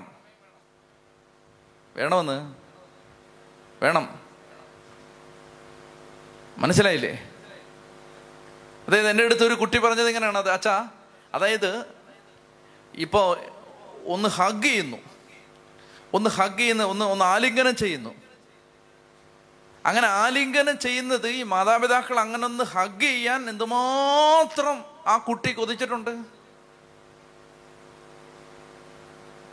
അത് കിട്ടിയിട്ടില്ല. എനിക്ക് തോന്നുന്നു ഈ ജീവിവർഗത്തിൽ ഏറ്റവും കുറച്ച് സ്പർശനം കിട്ടുന്നത് മനുഷ്യർക്കാന്ന് തോന്നുന്നു. നമ്മൾ പിന്നെ ആകെ കൂടി മനസ്സറിഞ്ഞൊന്ന് തൊടുന്നത് എവിടാന്നറിയാമോ? മരിച്ചു കിടക്കുമ്പോഴാണ്. മരിച്ചു കിടക്കുമ്പോൾ പിന്നെ ശവം വലിച്ചു കീറുമെന്ന് തോന്നുന്ന വിധത്തിലാണ് ചുംബന മഴ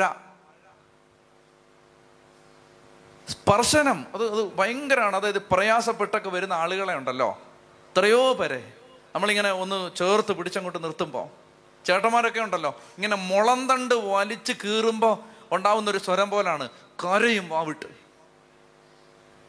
ഇത് ഇന്ന് രാവിലെയും ഒരു ചെറുപ്പക്കാരൻ എൻ്റെ നെഞ്ചിൽ കിടന്ന് എൻ്റെ ഉടുപ്പയിലെല്ലാം കണ്ണുനീരായി, കരഞ്ഞതേ ഉള്ളൂ രാവിലെ. അതായത് അങ്ങനെ ആളുകൾ ആഗ്രഹിക്കുന്നുണ്ടത്. അതായത് നമുക്ക് അങ്ങനെ നമ്മൾ ചേർത്ത് പിടിക്കുമ്പോൾ ഒരു പ്രൊട്ടക്ഷൻ, ഒരു സുരക്ഷിതത്വം, കണ്ണുനീര് ഒന്ന് തുറന്നു വാവിട്ട് കരയാൻ. എവിടെ സമയം? മിണ്ടാൻ സമയമില്ല പിന്നല്ലേ. അപ്പൊ അതുകൊണ്ട് ആ നിയമം ഈ കുഞ്ഞ്, ഇപ്പൊ എനിക്കറിയാം അനേകം കുഞ്ഞുങ്ങൾ ചില തെറ്റായ ബന്ധങ്ങളിലേക്ക് പോയതിൻ്റെ കാരണം എന്താണ്? അവർക്ക് ശരിയായ വിധത്തിൽ സ്നേഹം കിട്ടിയിട്ടില്ല. അപ്പോൾ നമുക്കതിനെ ഇങ്ങനെ ജഡ്ജ് ചെയ്യാൻ വരട്ടെ, ശരിയായ വിധത്തിൽ സ്നേഹം കിട്ടിയിട്ടില്ല. അപ്പോൾ എവിടെയെങ്കിലും വെച്ച് സ്നേഹം എവിടെ നിന്നോ കിട്ടി, അപ്പോൾ അവർ ജാതിയും അതൊന്നും നോക്കിയില്ല. കുറ്റം പറയാൻ വരട്ടെ, അവിടെ നിൽക്കട്ടെ, കുറ്റം തന്നെ പറയാം. അന്നേരം അവർ ജാതി മതമൊന്നും നോക്കിയില്ല, അന്നേരം അവർ തൽക്കാലത്തേക്ക് ജാതി മതമൊന്നും കണ്ടില്ല. കുറ്റം പറയാൻ വരട്ടെ, അവിടെ നിൽക്കി, അവിടെ തൽക്കാലം നിൽക്കി. അപ്പൊ ആ ഒരു പ്രൊട്ടക്ഷൻ, അതിന് ഒരു സ്പേസ് വേണ്ടേ? സംസാരിക്കണ്ടേ, ഒന്ന് തുറന്നു പറയണ്ടേ, അതിനൊരു ഗ്യാപ്പ് വേണ്ടേ? ഇതാണ് ഞാൻ പറയുന്നത്. അപ്പൊ അതുകൊണ്ട് കുടുംബജീവിതം നയിക്കുന്നവർക്കാണിത് കേട്ടോ. കുടുംബജീവിതം നയിക്കുന്നവർക്ക് അതിനൊക്കെ സമയം വേണം. അതെല്ലാം പ്രധാനപ്പെട്ടതാണ്. അപ്പൊ ഇതെല്ലാം ഇവിടെ വരും, ഈ സാവത്ത് ആചരിക്കും കേട്ടോ. അതിനകത്ത് ഇതെല്ലാം ഉണ്ട്. ഈ കൊച്ചിന്റെ കണ്ണുനീര് ഈ സാവത്ത് നിയമത്തിലുണ്ട് കേട്ടോ. മാതാപിതാക്കൾ എന്നോടൊന്ന് സംസാരിച്ചിരുന്നെങ്കിൽ എന്ന് കൊതിക്കുന്ന ഒരു പെൺകുട്ടിയുടെ കണ്ണുനീര് സാപത്ത് നിയമത്തിനകത്തുണ്ടെന്ന് മനസ്സിലായോ? ആ നിയമം പാലിച്ചാൽ അതെല്ലാം ഇതിനകത്ത് വരും. അപ്പൊ അപ്പൻ അത് കൊടുക്കുന്നില്ല, അമ്മ കൊടുക്കണം. അമ്മ കുറച്ചുകൂടെ സമയം കൊടുക്കണം. ഞാൻ ഒരു രാജ്യത്ത് ചെന്നപ്പോൾ തിരുവനന്തപുരത്തെ പ്രസിദ്ധമായൊരു കോളേജിൽ അധ്യാപികയായിരുന്ന ഒരു ടീച്ചർ അവരുടെ പ്രൈം ഓഫ് ദ ഏജിൽ, അവരുടെ പ്രായത്തിൻ്റെ അവരുടെ നല്ല പ്രായത്തിൽ ആ കോളേജിലെ ജോലി രാജിവെച്ചിട്ട് ഭർത്താവിൻ്റെ കൂടെ ആ വിദേശ രാജ്യത്തേക്ക് പോയി. അവിടെ അവർക്ക് ഇന്നും ജോലിയില്ല. അപ്പം ഞാൻ ചോദിച്ചു, എന്താണ് ഈ നല്ല ജോലി കളഞ്ഞിട്ട് പോയത്? അവർ പറഞ്ഞു, രണ്ട് പെൺകുട്ടികൾ, അവരെ നന്നായിട്ട് വളർത്തണമെങ്കിൽ ഈ ജോലി ഒരു തടസ്സമെന്ന് മനസ്സിലായപ്പോൾ ഭർത്താവ് ഭയങ്കര ബിസിനസ്സുകാരനൊന്നുമല്ല, ഒരു സാധാരണ ജോലി ചെയ്യുന്ന ചേട്ടൻ.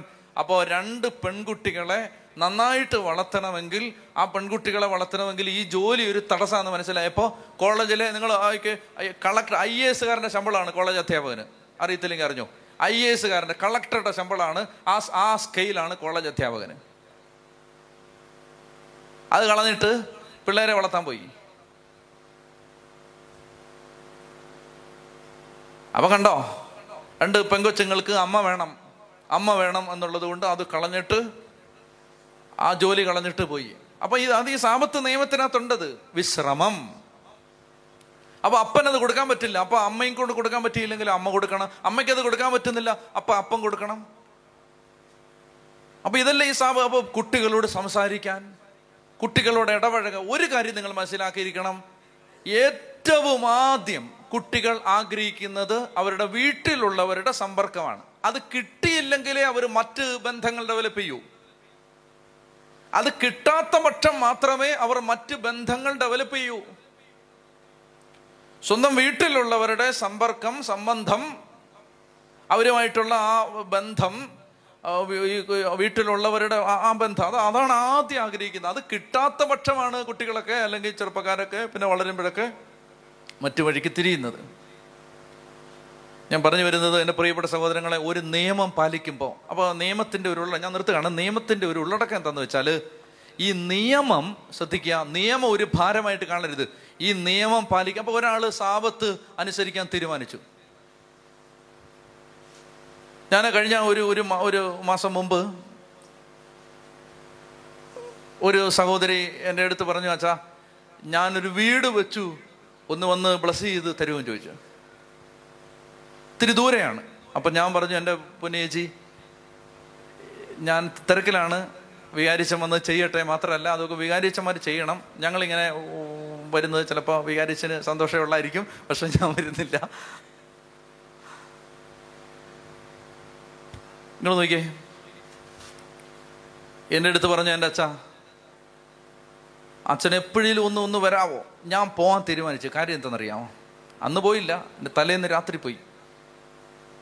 പോകാൻ കാര്യം എന്തെന്ന് വെച്ചാൽ, ഇവർ സാപത്ത് ആചരിക്കണം എന്ന നിയമം ദൈവവചനം കേട്ടതിൻ്റെ വെളിച്ചത്തിൽ ആ കുടുംബം തീരുമാനിച്ചു. ഞങ്ങൾ ഇതുവരെ സാപത്ത് ആചരിച്ചിട്ടില്ല എന്ന് പറഞ്ഞാൽ ഞായറാഴ്ച, കർത്താവിൻ്റെ ദിവസം, സാപത്ത് എന്നുള്ള വാക്ക് പോട്ടെ, കർത്താവിൻ്റെ ദിവസം ആചരിച്ചിട്ടില്ല, ഞായറാഴ്ച ആചരണം. അന്ന് ഉള്ള സിനിമയെല്ലാം കണ്ട് ആ പള്ളിയിലും പോകാതെ അങ്ങനെയൊക്കെ നടന്ന ഒരു കുടുംബമാണ്. നാമമാത്രം അവരെന്നോട് പറഞ്ഞ വാക്കുകൾ ഉപയോഗിച്ച് പറഞ്ഞാൽ അവർ പറഞ്ഞത് ഇങ്ങനെയാണ്, ഞങ്ങൾ മാമോദീസ മുങ്ങിയ അക്രൈസ്തവരായിരുന്നു എന്നാണ്. പെട്ടെന്ന് നിർത്താം. മാമോദീസ മുങ്ങിയ അക്രൈസ്തവരായിരുന്നു എന്ന് പറഞ്ഞാൽ നോമിനൽ ക്രിസ്ത്യൻസ്. എന്നാൽ അവർ ഈ വചനം കേട്ടിട്ട് അവർ സാപത്താചരിക്കാൻ തീരുമാനിച്ചു. എക്സ്ട്രീമാണ് അവർ പറഞ്ഞത്, അങ്ങനെയൊന്നും ആരും ചെയ്യണ്ട. അവർ പറഞ്ഞത്, അതിന് പരിഹാരമായിട്ട് ഞങ്ങൾ ഞായറാഴ്ച ഞങ്ങളുടെ വീട്ടിൽ അടുപ്പ് കത്തിക്കത്തില്ലെന്ന് തീരുമാനിച്ചു. ഇത്രയും കാലം അതനുസരിച്ചില്ലല്ലോ. അതിന് പരിഹാരമായിട്ട് അടുപ്പ് കത്തിക്കില്ലെന്ന് തീരുമാനിച്ചു. ഞങ്ങൾ ഭക്ഷണം പോലും പാചകം ചെയ്യാതെ മുഴുവൻ സമയവും കർത്താവിനെ ആരാധിക്കുക, ബൈബിൾ വായിക്കുക, ബൈബിൾ പഠിക്കുക, ഞങ്ങൾ ജീവകാരുണ്യ പ്രവൃത്തികൾ ചെയ്യുക, അങ്ങനെ. അപ്പം ഇതവരെന്നോട് പറഞ്ഞത് കൊണ്ടാണ്. മാത്രമല്ല ആ വീട്ടിലെ സഹോദരി നടക്കാൻ പറ്റാത്ത ഒരവസ്ഥയിൽ രോഗിയായിട്ടിരിക്കുന്ന ഒരാളുമാണ്. ഈ രണ്ട് സാഹചര്യം വെച്ചിട്ട് ഞാൻ ചിന്തിച്ചു, ഇവരുടെ വീട്ടിൽ പോണം. അങ്ങനെ ഞാൻ അവരുടെ വീട്ടിൽ പോയി. ഞാൻ പറഞ്ഞെന്തെന്നറിയാം, ആ കുടുംബം എൻ്റെ അടുത്ത് പറഞ്ഞത്, വലിയ കടബാധ്യതയിലും കണ്ണുനീരിലും പ്രശ്നത്തിലും കൂട്ടാത്മഹത്യ, അതാണ് ആ കുടുംബം പറഞ്ഞത്. കൂട്ടാത്മഹത്യക്ക് ഒരുങ്ങി നിന്നൊരു വീട് കർത്താവിൻ്റെ ഈ നിയമം പാലിക്കാൻ തുടങ്ങിയപ്പോൾ അവർക്ക് മനോഹരമായൊരു വീട്, ഞങ്ങൾ ആ രാത്രിയിൽ ആ വീട്ടിൽ പോയി, മനോഹരമായൊരു വീട്, അവർക്ക് ചിന്തിക്കാൻ പറ്റാത്ത അത്രയ്ക്ക് നല്ലൊരു വീട് ദൈവം ബാധ്യതകളൊന്നും ഇല്ലാതെ കൊടുത്ത് ആ കുടുംബത്തെ അനുഗ്രഹിച്ച്. ഇപ്പോൾ കണ്ടോ, ഒരു ബെസ്റ്റായ ജീവിതം തരാനാണ് ദൈവം ആഗ്രഹിക്കുന്നത്. അതിന് നമ്മൾ എന്ത് ചെയ്യണം? കൽപ്പനകൾ പാലിക്കണം. ആശ്രയിക്കുന്നതിൻ്റെ അടയാളമാണ് അന്ധമായി ദൈവത്തെ ആശ്രയിക്കുക, അന്ധമായി.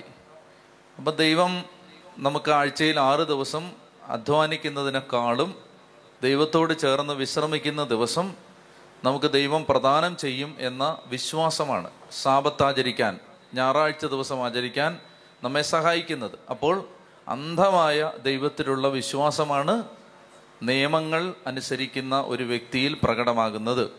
മറ്റൊന്ന്, ഈ 10 കൽപ്പനകളെ നമ്മൾ ഒന്നായി കണ്ടാൽ അത് മുഴുവൻ, ആ കൽപ്പനയുടെ മുഴുവൻ സ്പിരിറ്റ് എന്താണ്? 10 പ്രമാണങ്ങൾ, ദൈവം നൽകി വെളിപ്പെടുത്തിയ പ്രമാണങ്ങളുടെ ഒരു ആത്മാവ് എന്താണ്? അതിനെ മുഴുവൻ, അതിനെ ഒറ്റ വാക്കിൽ സംഗ്രഹിച്ചാൽ, സംഗ്രഹിക്കാമോ? സമ്മാനം തരാം. സ്നേഹം. പിന്നെന്താണ്? ദൈവത്തെ സ്നേഹിക്കുക. 10 കൽപ്പനകൾ, അതായത് 10 മേഖലകളിൽ നമ്മൾ പുലർത്തേണ്ട ഒരു വാക്ക്. 1, 2, 3, 4, 4 അക്ഷരമുള്ള ഒരു വാക്ക്. 10 മേഖലകളിൽ നമ്മൾ പുലർത്തേണ്ട വിശ്വസ്തത, വിശ്വസ്തസ്ഥാപനം, എന്താണ് മനോഭാവം, എല്ലാം 4 അല്ലേ? എന്താണ്? അതായത് ഇതിൻ്റെ മുഴുവൻ കണ്ടന്റ് എന്ന് പറയുന്നത് പറയാമോ? ഓണെന്ന് വരട്ട് പറ. വിശ്വാസം 4 അക്ഷരമാണ്. വിശ്വാസം 4 അക്ഷരം, ശരിയാ, 4 അക്ഷരമാണ്. ദീർഘോടെ രക്ഷമായിട്ട് കൂട്ടണം. അതാണ് ഒരു, അതായത് 10 മേഖലകളിൽ നമ്മൾ പുലർത്തുന്ന വിശ്വസ്തത. അല്ല, പരിശുദ്ധാത്മാവ് എന്താണ്? അത് നിങ്ങൾ വിഷമിക്കണ്ട. അതായത് ആദരവ്, റെസ്പെക്റ്റ്, അതാണ് ഇതിൻ്റെ എസൻസ്. എന്താണ് റെസ്പെക്റ്റ്? ദൈവത്തെ ആദരിക്കണം, ദൈവത്തെ ബഹുമാനിക്കണം. 1, 1-ാമത്തെ കൽപ്പന ഇതാണ്. ദൈവത്തിൻ്റെ നാമത്തിന് റെസ്പെക്റ്റ് കൊടുക്കണം. അന്ന് 2-ാമത്തേത് ദൈവത്തിൻ്റെ നാമത്തെ ആദരിക്കണം. 3, കർത്താവിൻ്റെ ദിവസത്തെ റെസ്പെക്റ്റ് ചെയ്യണം, ആദരിക്കണം. അതാണ് 4-ാമത്തേത് മാതാപിതാക്കളെ റെസ്പെക്റ്റ് ചെയ്യണം. 5-ാമത്തേത് ജീവനെ റെസ്പെക്റ്റ് ചെയ്യണം. 6-ാമത്തേതും 10-ാമത്തേതും മനുഷ്യൻ്റെ സമ്പത്തിനെ, പ്രോപ്പർട്ടിയെ റെസ്പെക്റ്റ് ചെയ്യണം. അതുപോലെ തന്നെ അവൻ്റെ സമ്പത്തിനെ, അവൻ്റെ സൽപ്പേരിനെ റെസ്പെക്റ്റ് ചെയ്യണം. അവൻ്റെ ദാമ്പത്യത്തെ, കുടുംബത്തെ റെസ്പെക്റ്റ് ചെയ്യണം. എല്ലാ കാര്യവും ഒരു റെസ്പെക്റ്റാണ്. അപ്പോൾ ഈ 10 കൽപ്പനകളും മറ്റുള്ളവരോട് നമ്മൾ പുലർത്തേണ്ട ഒരു ആദരവിനെ സൂചിപ്പിക്കുന്ന കൽപ്പനകളാണ്. എല്ലാം നമുക്ക് ആദരവോടെ, എല്ലാറ്റിനെയും എല്ലാവരെയും ആദരവോടെ കാണണം എന്നതാണ് 10 കൽപ്പനകളുടെ സാരസത്ത. എല്ലാറ്റിനോടും ആദരവ്. ഇപ്പോൾ ഒരു നിഷേധത്തിൻ്റെ കാലമാണ്, അല്ലെങ്കിൽ കൂടുതൽ നമ്മൾ കണ്ടുവരുന്നത് നിഷേധമാണ്. എല്ലാറ്റിനെയും നിഷേധിക്കുക, എല്ലാറ്റിനെയും ചോദ്യം ചെയ്യുക, പാവനമായതിനെയും പവിത്രമായതിനെയും വിലയില്ലാതെ കാണുക. എന്നാൽ എല്ലാറ്റിനെയും ആദരവോടെ കാണുന്ന, ഞാനിങ്ങനെ കേട്ടിട്ടുണ്ട്, ഒരു ടീച്ചർ ക്ലാസ്സിലേക്ക് വന്നിട്ട്, കുട്ടികളാണ് ചെറിയ ക്ലാസ്സിലെ കുട്ടികൾ, LKG, UKG, 1, 2 പഠിക്കുന്ന ചെറിയ കുട്ടികൾ. അപ്പോൾ ആ ക്ലാസ്സിലേക്കൊക്കെ വന്നിട്ട് ഒരു അധ്യാപകൻ നന്നായിട്ട് ജാപ്പനീസ് ആചാര രീതി അനുസരിച്ച് അവർ ഇങ്ങനെ, നിങ്ങളൊന്ന് ഒരാളെ വിഷ് ചെയ്തേ, അവരെങ്ങനെയാണെന്നറിയാം, അവർ നന്നായിട്ട് കുനിയും, നിലം മുട്ട, അതായത് കാലിങ്ങനെ മുട്ടത്തക്ക വിധത്തിൽ കുനിയുമെന്നാണ് പറയുന്നത്. അപ്പം നല്ലതുപോലെ ഈ അധ്യാപകൻ നന്നായിട്ട് കുനിഞ്ഞിട്ട് പിള്ളേരെ എല്ലാം വന്നിച്ചു. അപ്പോൾ ഒരു ചെറുക്കൻ ചോദിച്ചു, സാറേ എന്തിനാ ഇത്രയും കുനിയുന്നതെന്ന് ചോദിച്ചു. അപ്പം അദ്ദേഹം പറഞ്ഞു, ദൈവമേ, ആരൊക്കെ ആയിത്തീരാനുള്ള ജീവിതങ്ങളാണ് ഈ മുമ്പിൽ ഇരിക്കുന്നതെന്ന് അറിയാൻ പറ്റുമോ? അറിയാൻ പറ്റില്ല. ഇവരൊക്കെ ആരായിത്തീരാനുള്ളതാണ്. സ്നാപക യോഹന്നാൻ്റെ ജനന വാർത്ത അറിഞ്ഞ് നാട്ടുകാർ മുഴുവൻ പറഞ്ഞെന്താണ്? ഈ ശിശു ആരായിത്തീരും. അപ്പോൾ ഇത് ആരായിത്തീരും, ആരായിത്തീരാൻ സാധ്യതയുള്ള ഒരു വലിയ ആളായിത്തീരാൻ സാധ്യതയുള്ള ആളാണ് ഈ കുഞ്ഞുങ്ങളെല്ലാം. അപ്പോൾ എല്ലാവരെയും എല്ലാറ്റിനെയും എന്തുമാത്രം ബഹുമാനത്തോടെ കാണണം. ഞാൻ ഒരു ദിവസം പള്ളിയിലോട്ട് രാവിലെ പള്ളിയിൽ പോകുമ്പോഴാണ് ഒരു ചെറുപ്പക്കാരൻ വളരെ വിചിത്രമായ രീതിയിൽ മുടിയൊക്കെ വെച്ച് കണ്ടാൽ തന്നെ ചിരി വരും. അപ്പോൾ അങ്ങനെ ഒരു വളരെ വിചിത്രമായ, അപ്പം ഇങ്ങനെ നേരിട്ട് ഞാൻ കാണുകയാണ്. അപ്പം ഞാൻ ഒരു കമൻറ്റ് പറഞ്ഞു, വണ്ടിയിലിരുന്ന് ഒരു കമൻറ്റ് പറഞ്ഞു, തെറിയൊന്നുമല്ല, ഒരു നിർദോഷമായ കമൻറ്റ്. അപ്പം അത് കേട്ടിട്ട് എൻ്റെ കൂടെയുള്ള എല്ലാവരും ചിരിച്ചു. ചിരിച്ചിട്ട് അപ്പം ഞങ്ങൾ ഒരാൾ കടന്നു വരുന്നു, എല്ലാവരും കൂടെ ചിരിച്ചിട്ട് അവനെ നോക്കുന്നു. അപ്പോൾ വെച്ചോ ഒരാളിങ്ങനെ വരുന്നു, എല്ലാവരും കൂടെ ചിരിച്ചിട്ട് അയാൾ നോക്കുന്നു. അപ്പോൾ അവൻ എന്തോ പിടികിട്ടി. അപ്പോൾ അവനെക്കുറിച്ച് എന്തോ പറഞ്ഞാന്ന് അവന് മനസ്സിലായിട്ടുണ്ടാവും. വണ്ടി വേഗം പാസ് ചെയ്ത് പോവുകയും ചെയ്തു. പള്ളിയിൽ ചെന്നിട്ട് സുവിശേഷം വായിക്കാനായിട്ട് തിരിഞ്ഞപ്പോൾ സുവിശേഷ ഭാഗം എന്തെന്നറിയാമോ? ഈ ചെറിയവരിൽ ആരെയും നിന്ദിക്കാതിരിക്കാൻ സൂക്ഷിച്ചു കൊണ്ടുപോയി. തരിപ്പണായിപ്പോയി. അതായത് കണ്ടോ, ആരെയും ചെറുതായിട്ട് കാണരുത്. കർത്താവ് അന്ന് അത് കറക്റ്റ് അന്ന് തന്നെ വന്ന് എങ്ങനെയാന്ന് എനിക്ക് ഇപ്പോഴും പിടിയിട്ടിട്ടില്ല. ഈ ചെറിയവർ, ഞാൻ പെട്ടെന്ന് ഓർത്തത് ആ മുടിയനെയാണ്. അവനെ നിന്ദിച്ചിട്ട് വന്നുകൊണ്ടായിരിക്കും ഇന്ന് കറക്റ്റ് ഇത് വന്നിരിക്കുന്നത്. ഈ ചെറിയവരിൽ ആരെയും നിന്ദിക്കാതിരിക്കാൻ സൂക്ഷിച്ചുകൊള്ളുവിൻ. അപ്പോൾ ബഹുമാനം, ബഹുമാനമാണ് 10 കൽപ്പനയുടെ സാരസത്ത. എല്ലാവരെയും ബഹുമാനിക്കുക, എല്ലാവരോടും ബഹുമാനം തോന്നുക. ചിലപ്പോൾ വലിയ കാറിലൊക്കെ വരുന്നവരോട് ബഹുമാനം തോന്നാം. പറമ്പിൽ നിന്നും പാടത്തു നിന്നും കയറി വരുന്നവരെയും ബഹുമാനിക്കുക, എല്ലാവരെയും ബഹുമാനിക്കുക. അപ്പം അത് ഒരല്പം പരിശ്രമിച്ചാൽ മാത്രം രൂപപ്പെടുത്താൻ പറ്റുന്ന ഒരു സ്വഭാവമാണത്. എല്ലാവരോടും ബഹുമാനം, എല്ലാവരോടും സ്നേഹം, വലിയ വ്യത്യാസമില്ലാതെ എല്ലാവരോടും ഒരേ പരിഗണന. അത് നമ്മൾ അല്പം ശ്രദ്ധിച്ചാൽ വളർത്തിയെടുക്കാവുന്ന ഒരു സ്വഭാവമാണ്. ചെത്തി പറഞ്ഞേ ഹാലേലുയാ, ഹാലേലുയാ. അപ്പോൾ 10 കൽപ്പനകളെ സംബന്ധിച്ച് അത്രയും മതിയാവും. 10 കൽപ്പനകൾ എല്ലാവരെയും ആദരവോടെ കാണാൻ, ഉദരത്തിലെ കുഞ്ഞിനെ ആദരവോടെ കാണാൻ, അതുപോലെ കുടുംബങ്ങളെ ആദരവോടെ കാണാൻ, മാതാപിതാക്കളെ, ദൈവത്തിൻ്റെ നാമത്തെ, ദൈവിക കാര്യങ്ങളെ എല്ലാറ്റിനെയും ആദരവോടെ കാണാൻ പ്രേരിപ്പിക്കുന്നതാണ് 10 കൽപ്പനകൾ. ഇനി അത് ആദ്യത്തെ, ഈ 10 കൽപ്പനയിലെ ആദ്യത്തെ 4 കൽപ്പനകൾ ദൈവത്തോട് ബന്ധപ്പെട്ടത്. ഏതൊക്കെയാണ്? നിന്റെ ദൈവമായ കർത്താവ് ഞാനാകുന്നു, ഞാനല്ലാതെ മറ്റൊരു ദൈവം നിനക്കുണ്ടാകരുത്. കർത്താവിൻ്റെ നാമം വർദ്ധ ഉപയോഗിക്കരുത്. കർത്താവിൻ്റെ നാമം പരിശുദ്ധമായി ആചരിക്കണം. ആദ്യത്തെ മൂന്ന് കൽപ്പനകൾ ദൈവവുമായി ബന്ധപ്പെട്ടത്.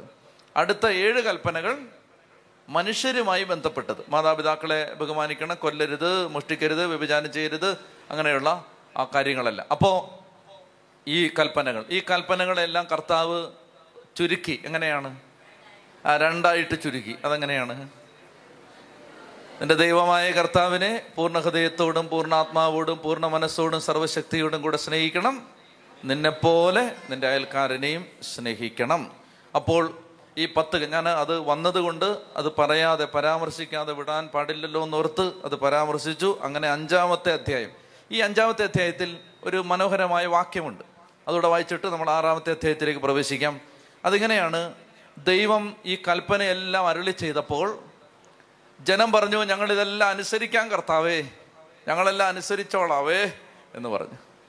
അപ്പോൾ ഇതെല്ലാം കേട്ടിട്ട് മനസ്സ് നിറഞ്ഞ് ദൈവം പറയുന്നൊരു വചനമുണ്ട്. ആ വചനം ഇങ്ങനെയാണ്, 5-ാമത്തെ അധ്യായം 29-ാം വാക്യം, നിയമാവർത്തനം 5:29 ഉണ്ടെങ്കിൽ വായിച്ചോ.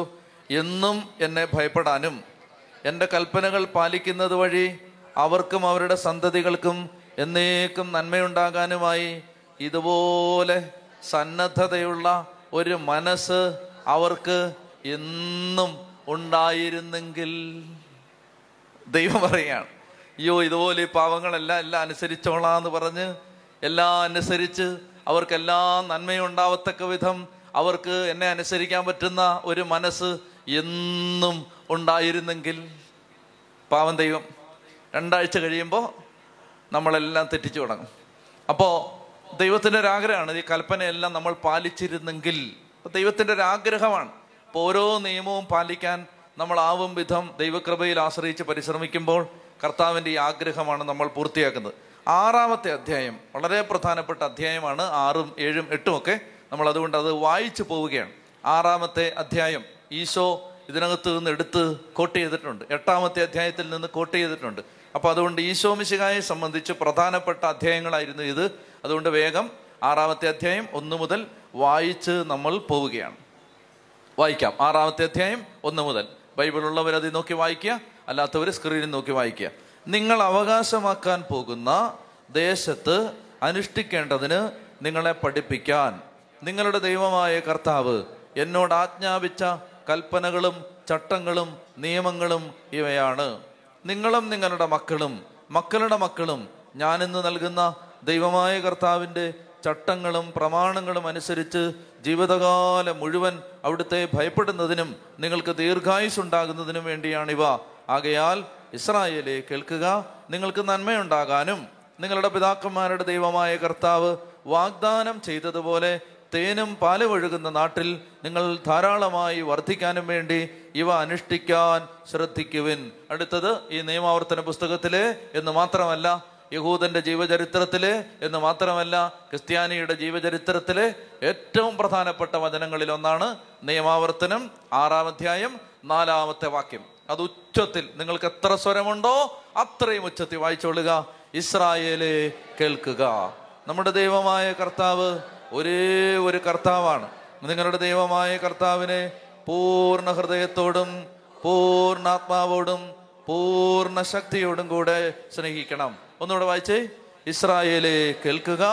നമ്മുടെ ദൈവമായ കർത്താവ് ഒരേ ഒരു കർത്താവാണ്. നിങ്ങളുടെ ദൈവമായ കർത്താവിനെ പൂർണ്ണ ഹൃദയത്തോടും പൂർണ്ണാത്മാവോടും പൂർണ്ണ ശക്തിയോടും കൂടെ സ്നേഹിക്കണം. ഇത് വളരെ പ്രധാനപ്പെട്ടതാണ്. ദൈവത്തെ പൂർണ്ണ മനസ്സോടെ പൂർണ്ണാത്മാവോടെ പൂർണ്ണ ശക്തിയോടെ സ്നേഹിക്കണം. ദൈവത്തെ ആരാധിക്കണം എന്ന കൽപ്പനയ്ക്ക് മുമ്പേ ദൈവം നൽകുന്ന കൽപ്പനയാണ് ദൈവത്തെ സ്നേഹിക്കണം. ദൈവത്തെ സ്നേഹിക്കണം, ദൈവത്തെ സ്നേഹിക്കണം. അപ്പൊ നമ്മുടെ സ്നേഹം ആഗ്രഹിക്കുന്ന ആളാണ് ദൈവം. നമ്മുടെ സ്നേഹം ദൈവം ആഗ്രഹിക്കുന്നുണ്ട്. നമ്മൾ ദൈവത്തിന് വേണ്ടി അല്പം സമയം കൊടുക്കുമ്പോൾ, നമ്മൾ ദൈവകാര്യത്തിൽ നമ്മൾ ദൈവകാര്യത്തെക്കുറിച്ച് ചിന്തിക്കുമ്പോൾ, നമ്മൾ ദൈവകാര്യത്തിന് അല്ലെങ്കിൽ ദൈവാരാധനയ്ക്ക് അല്പം കൂടി വില കൊടുക്കുമ്പോൾ, നമ്മൾ ദൈവവുമായി ബന്ധപ്പെട്ട കാര്യങ്ങൾക്ക് ജീവിതത്തിൽ പ്രാധാന്യം കൊടുക്കുമ്പോൾ നമ്മൾ ദൈവത്തെ സ്നേഹിക്കുകയാണ്. അപ്പോൾ ദൈവത്തെ സ്നേഹിക്കണം.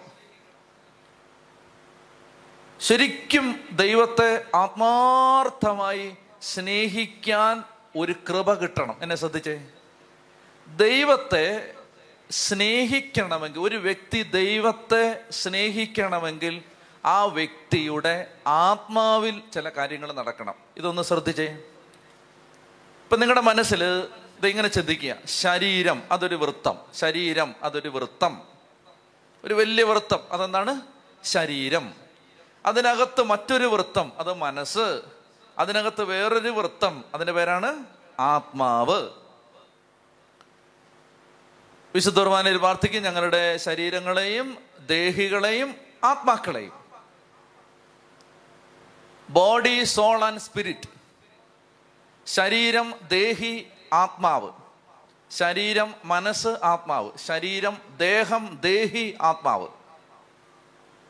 ശ്രദ്ധിക്കുന്നുണ്ടോ? ഉറക്കം വരുന്നോ? ഇല്ല, എല്ലാവരും നല്ല ഫ്രഷാണ്. ദൈവത്തിന് നന്ദി. അപ്പൊ ദേഹം, ദേഹി, ആത്മാവ്. അപ്പൊ ആത്മാവാണ് ഏറ്റവും അകത്തെ വൃത്തം. ഏറ്റവും അകത്ത് ആത്മാവ്, അതിന് പുറത്ത് സോൾ, മനസ്സ്, ദേഹി, അതിന് പുറത്ത് ശരീരം. എന്നെ ശ്രദ്ധിക്കുക.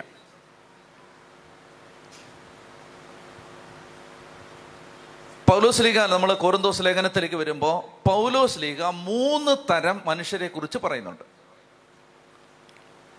ഒന്ന് ജഡിക മനുഷ്യൻ, 2 ലൗകിക മനുഷ്യൻ, 3 ആത്മീയ മനുഷ്യൻ.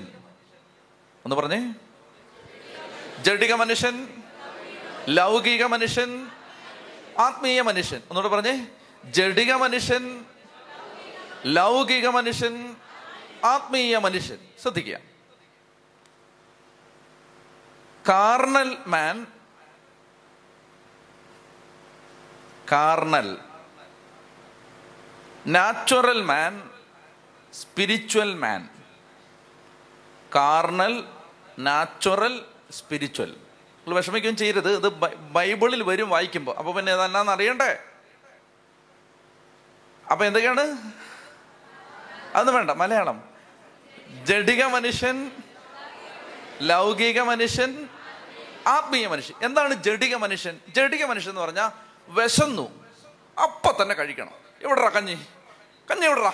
അപ്പോൾ പറയാണ് കഞ്ഞി 3 മണിക്ക്, നിന്റെ 3 മണി കഞ്ഞി ഇടറാ എന്ന് പറഞ്ഞിട്ട് ശുശ്രൂഷ എൻ്റെ കഴുത്തിന് പിടിച്ച് തള്ളിയിട്ട് കഞ്ഞിപ്പാത്രത്തിൽ നിന്ന് കഞ്ഞി എടുത്ത് കുടിച്ചാൽ അതാരാണ്?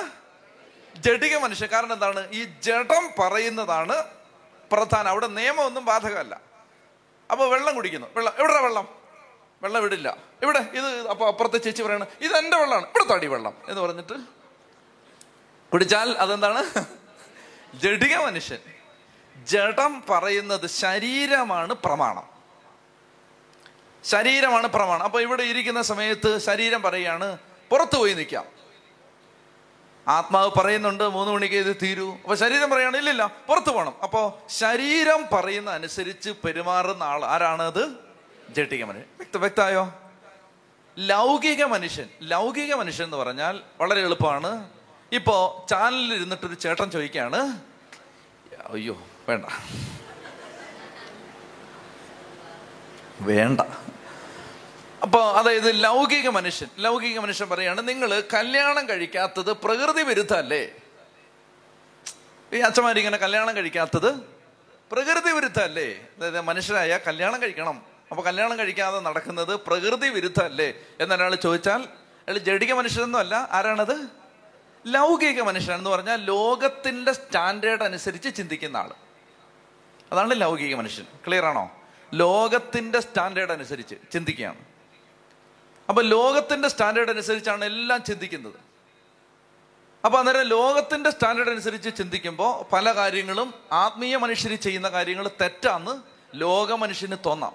ഞാൻ ഉദാഹരണം പറയുന്നില്ല, അതെല്ലാം ഞാൻ നിർത്തി, എല്ലാം ഞാൻ നല്ലവനാണ് തീരുമാനിച്ചു. അപ്പോൾ അതായത് ലോക മനുഷ്യൻ്റെ സ്റ്റാൻഡേർഡ് അനുസരിച്ച് അല്ല ലോകത്തിൻ്റെ സ്റ്റാൻഡേർഡ് അനുസരിച്ച് പെരുമാറുന്ന ആളാണ് ലൗകിക മനുഷ്യൻ. പൗലോസ്, നിങ്ങൾക്ക് ഈ വാക്കുകളൊക്കെ കാണാം. 1 കൊരിന്തോസുകാർക്ക് എഴുതിയ 1-ാം ലേഖനത്തിൽ ഇതെല്ലാം ഉണ്ട്. ജഡിക മനുഷ്യനുണ്ട്, ലൗകിക മനുഷ്യനുണ്ട്, ആത്മീയ മനുഷ്യനുണ്ട്. അപ്പൊ ജഡിക മനുഷ്യനെ സംബന്ധിച്ച് ദൈവം ഒന്നും വിഷയമല്ല. ജഡിക മനുഷ്യനെ സംബന്ധിച്ച് ജഡിക മനുഷ്യൻ പറയും വികാരം അത് കുറേ ന്യൂറോണുകളുടെ പ്രവർത്തനമാണ്. ജഡിക മനുഷ്യൻ അങ്ങനെ ചിന്തിക്കും. ന്യൂറോണുകളുടെ പ്രവർത്തനമാണത് വികാരം. ഇനി ദൈവത്തെക്കുറിച്ചുള്ള ചിന്ത അതൊക്കെ നിങ്ങളുടെ സമൂഹം രൂപപ്പെടുത്തിയെടുത്ത കുറച്ച് ചിന്തകൾ, അങ്ങനെ ജഡിക മനുഷ്യൻ ചിന്തിക്കും. ലൗകിക മനുഷ്യനെ സംബന്ധിച്ചിടത്തോളം ലൗകിക മനുഷ്യൻ ലോകത്തിൻ്റെ സ്റ്റാൻഡേർഡ് അനുസരിച്ച് ചിന്തിക്കൂ. ലോകത്തിൻ്റെ സ്റ്റാൻഡേർഡ് അനുസരിച്ച് ചിന്തിക്കുന്നത് കൊണ്ട് ആ ഇപ്പൊ ദൈവത്തെ സ്നേഹിക്കണം, അത് ലൗകിക മനുഷ്യന് മനസ്സിലാവത്തില്ല. അത് ദൈവത്തെ എന്തിനാണ് സ്നേഹിക്കുന്നത്? ഇപ്പോൾ ഉദാഹരണത്തിന് ലൗകിക മനുഷ്യൻ ചിന്തിക്കും ഇത്രയും വെള്ളം ഒഴുകി പ്രളയം നടന്ന് 120 പേര് മരിച്ചിട്ട് ഈ ദൈവം എന്നാ എടുക്കുമായിരുന്നു? അത് ലൗകിക മനുഷ്യൻ്റെ ചിന്തയാണെന്ന് പറഞ്ഞാൽ അത് സാധാരണ ഒരു ലോകപ്രകാരം ജീവിക്കുന്ന ഏതൊരാളും അങ്ങനെ ചിന്തിക്കും. ഇപ്പം നമ്മൾ തന്നെ ചിന്തിക്കില്ലേ, ദൈവമേ ഒരു പ്രയാസം വരുമ്പോൾ സാധാരണ മനുഷ്യർ പറയുന്ന ഒരു ഡയലോഗ് എന്താണ്? ദൈവമേ എന്നാൽ എനിക്കിങ്ങനെ വന്നല്ലോ. ഈ ഞാൻ ആരാണ്? ഈ ഞാൻ എല്ലാ ആഴ്ചയും പള്ളിയിൽ പോകുന്ന, ഞാൻ ബൈബിൾ വായിക്കുന്ന, ജപമാല ചൊല്ലുന്ന, ഉപവസിക്കുന്ന, പിന്നെ സ്തുതിക്കുന്ന, ഈ എനിക്കിങ്ങനെ വന്നല്ലോ എന്നുള്ളതാണ് ആരുടെ ചിന്ത? ലൗകിക മനുഷ്യൻ്റെ ചിന്ത. അതായത് ഈ ഞാൻ അപ്പം ഇങ്ങനെയല്ലേ പറയുന്നത് പല ഒരുപാട്. എനിക്ക് തോന്നുന്നു ജീവിതത്തിൽ ഏറ്റവും കൂടുതൽ അങ്ങോട്ടുള്ള ചോദ്യം അതാണ്, അച്ഛാ ഇത്രയും പ്രാർത്ഥിച്ചിട്ട് ഇങ്ങനെ വന്നല്ലോ അച്ഛാ. അപ്പൊ ലൗകിക മനുഷ്യർക്ക് അങ്ങനെ ചിന്തിക്കാൻ പറ്റൂ? ലൗകിക മനുഷ്യർ അങ്ങനെ ചിന്തിക്കൂ? അങ്ങനെ ചിന്തിക്കാൻ പറ്റൂ. അവരെ കുറ്റം പറഞ്ഞിട്ട് കാര്യമില്ല, ലൗകിക മനുഷ്യർ അങ്ങനെ ചിന്തിക്കൂ. ഇപ്പോ ആ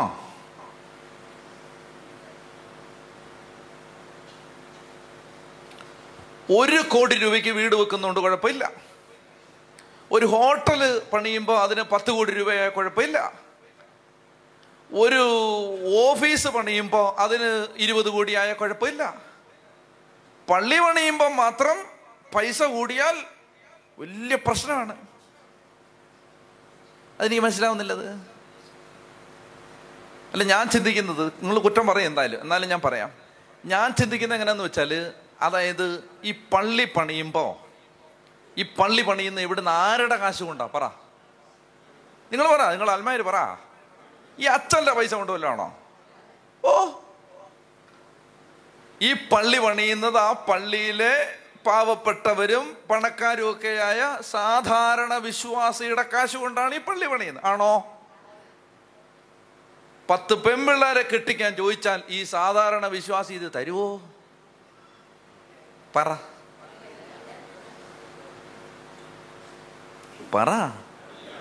തരില്ല.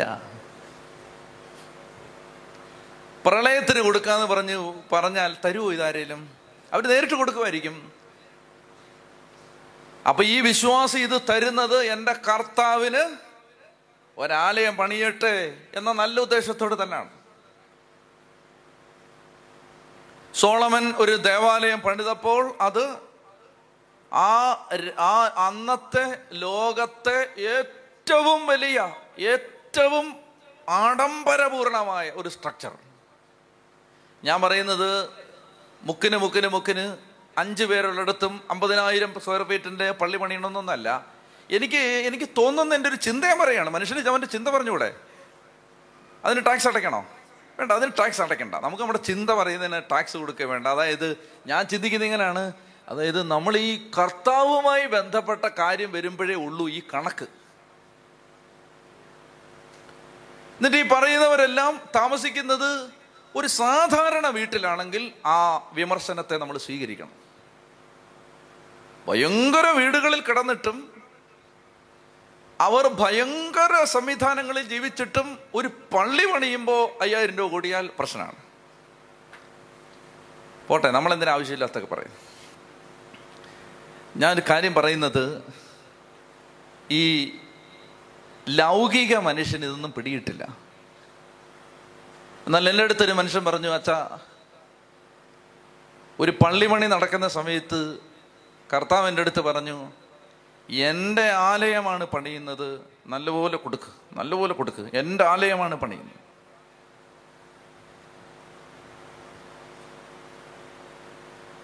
അപ്പോൾ ദേവാലയങ്ങൾ ആഡംബരപൂർണമായിട്ട് പണിയണമെന്നൊന്നുമല്ല, മറിച്ച് അത്യാവശ്യം സൗകര്യം വേണ്ടേ? ഒഴിവാക്കാവുന്ന ആഡംബരങ്ങൾ ഒഴിവാക്കണം, അത് തന്നെയാണ് തത്വം. പക്ഷേ ഈ ലൗകിക മനുഷ്യൻ ചിന്തിക്കുമ്പോൾ ആ മനുഷ്യൻ ചിന്തിക്കും, അതായത് കർത്താവിന് എന്തിനാ ഇത്രയും വലിയ പള്ളി, കർത്താവിന് വേണ്ട പള്ളി. പക്ഷേ നിങ്ങളിങ്ങനെ മനസ്സിലാക്കണം, ഞങ്ങളുടെ ഒരു പിതാവ് ഇങ്ങനെ പറയുമായിരുന്നു, എങ്ങനെയെന്നറിയാമോ? ഞങ്ങളുടെയൊക്കെ സഭയിലെ വളരെ വീടില്ലാത്ത, നിവൃത്തിയില്ലാത്ത, പാവപ്പെട്ട മനുഷ്യർ ജീവിതത്തിലാകെ കാണുന്ന, അവൻ്റേതെന്ന് പറഞ്ഞ അഭിമാനം കൊള്ളാൻ പറ്റുന്ന ഏക സ്ട്രക്ചർ അവൻ്റെ പള്ളിയാണ്. അത് വൃത്തിയായിട്ട് പണിയണം. മനസ്സിലായോ? അതായത് അവന് നല്ല വീടൊന്നുമില്ല. അവന് വീടുണ്ടാക്കാൻ 2000 പേർക്ക് ഞങ്ങളുടെ സഭയിലെ തിരുമേനി വീടിൻ്റെ സഹായം കൊടുത്തുകൊണ്ടിരിക്കുകയാണ്, 2000 കുടുംബങ്ങൾക്ക്. അപ്പോൾ ഇത് വെച്ചു കൊടുത്തോണ്ടാണ്, ഈ പിതാവല്ല, ഇതിന് മുമ്പുള്ള പിതാവാണ്, പറഞ്ഞ് ഞാൻ കേട്ടിട്ടുണ്ട്.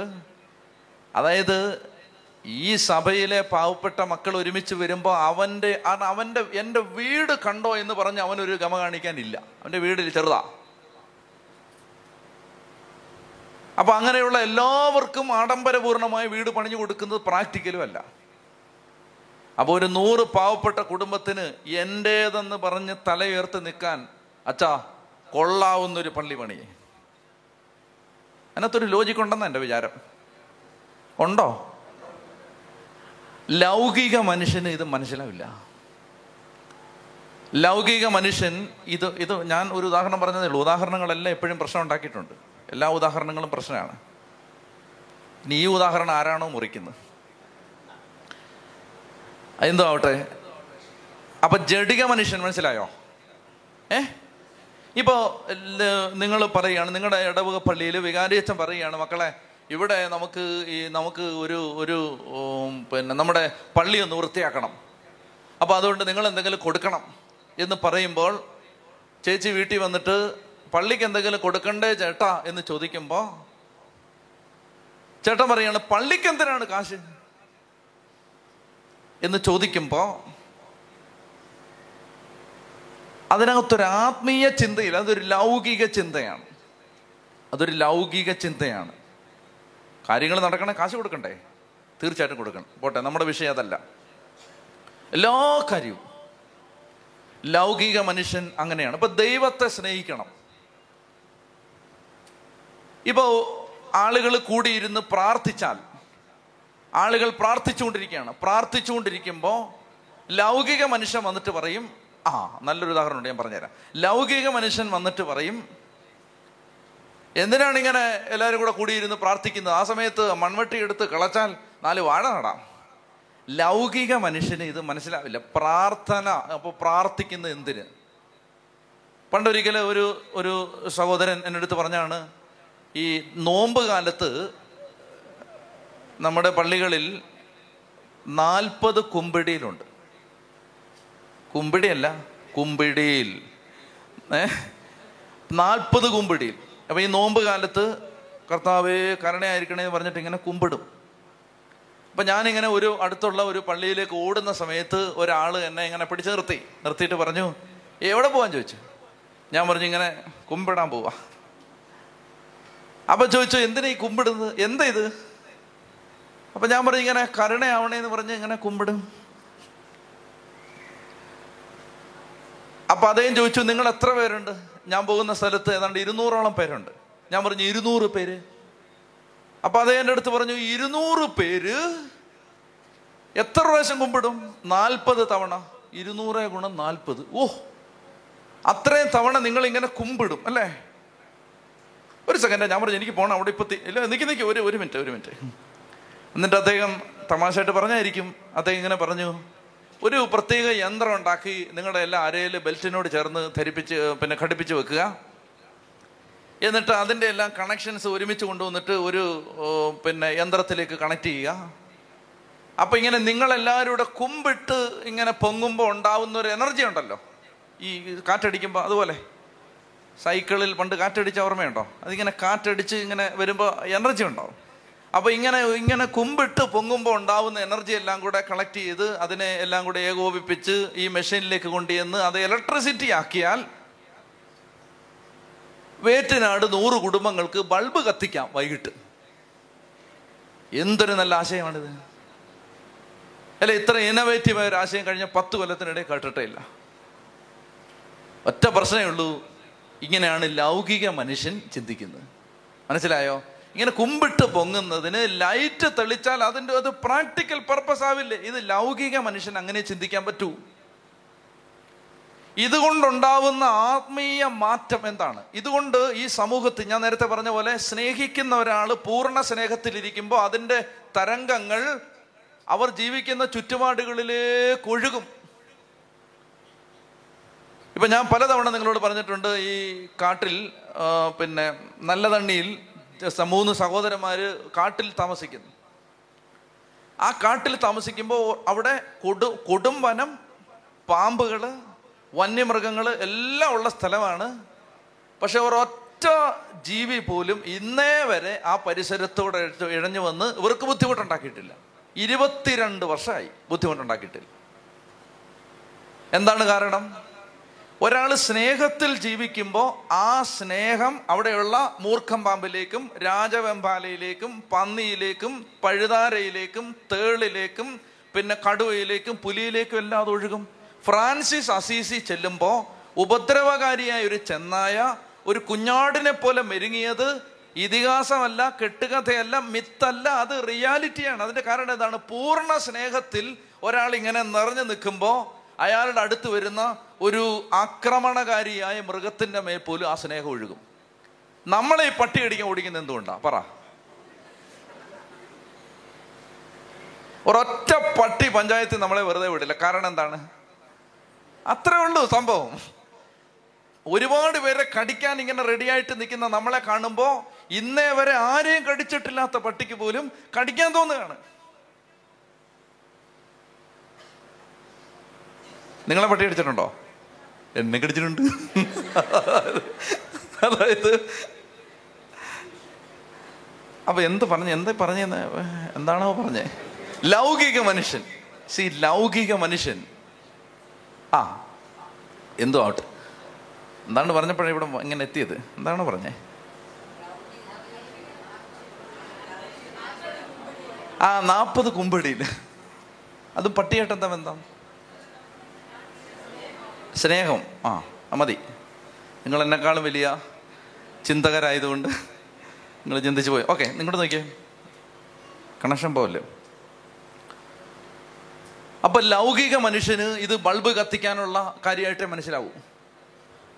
എന്നാൽ ആത്മീയ മനുഷ്യന് ഞാൻ പറഞ്ഞു വരുന്നത് ഈ കുമ്പിട്ടതിൻ്റെ ശക്തി.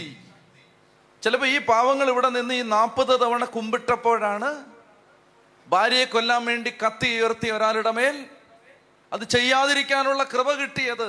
ഇത് ആത്മീയ മനുഷ്യനെ മനസ്സിലാവൂ, ലൗകിക മനുഷ്യനെ മനസ്സിലാവില്ല. ഇപ്പൊ സ്റ്റേജിൽ ഞാൻ പ്രസംഗിച്ചുകൊണ്ടിരിക്കുമ്പോൾ മാറിയിരുന്ന് മധ്യസ്ഥ പ്രാർത്ഥന ചെയ്യുന്ന ഒരു സഹോദരനോ സഹോദരിയോ മധ്യസ്ഥം പ്രാർത്ഥിക്കുന്നതിൻ്റെ ശക്തി സ്റ്റേജിൽ നിൽക്കുന്ന എൻ്റെ മേൽ വരുമെന്ന് ലോകത്താർക്കെങ്കിലും പറഞ്ഞാൽ മനസ്സിലാവൂ. അവിടെ ഇരുന്നാലും പ്രാർത്ഥിച്ചാൽ ഇവിടെ അത് ആത്മീയ കണ്ണ് തുറന്നാലേ പിടികിട്ടൂ. ചെത്തി പറഞ്ഞേ ഹല്ലേലൂയാ, ഹല്ലേലൂയാ, ഹല്ലേലൂയാ.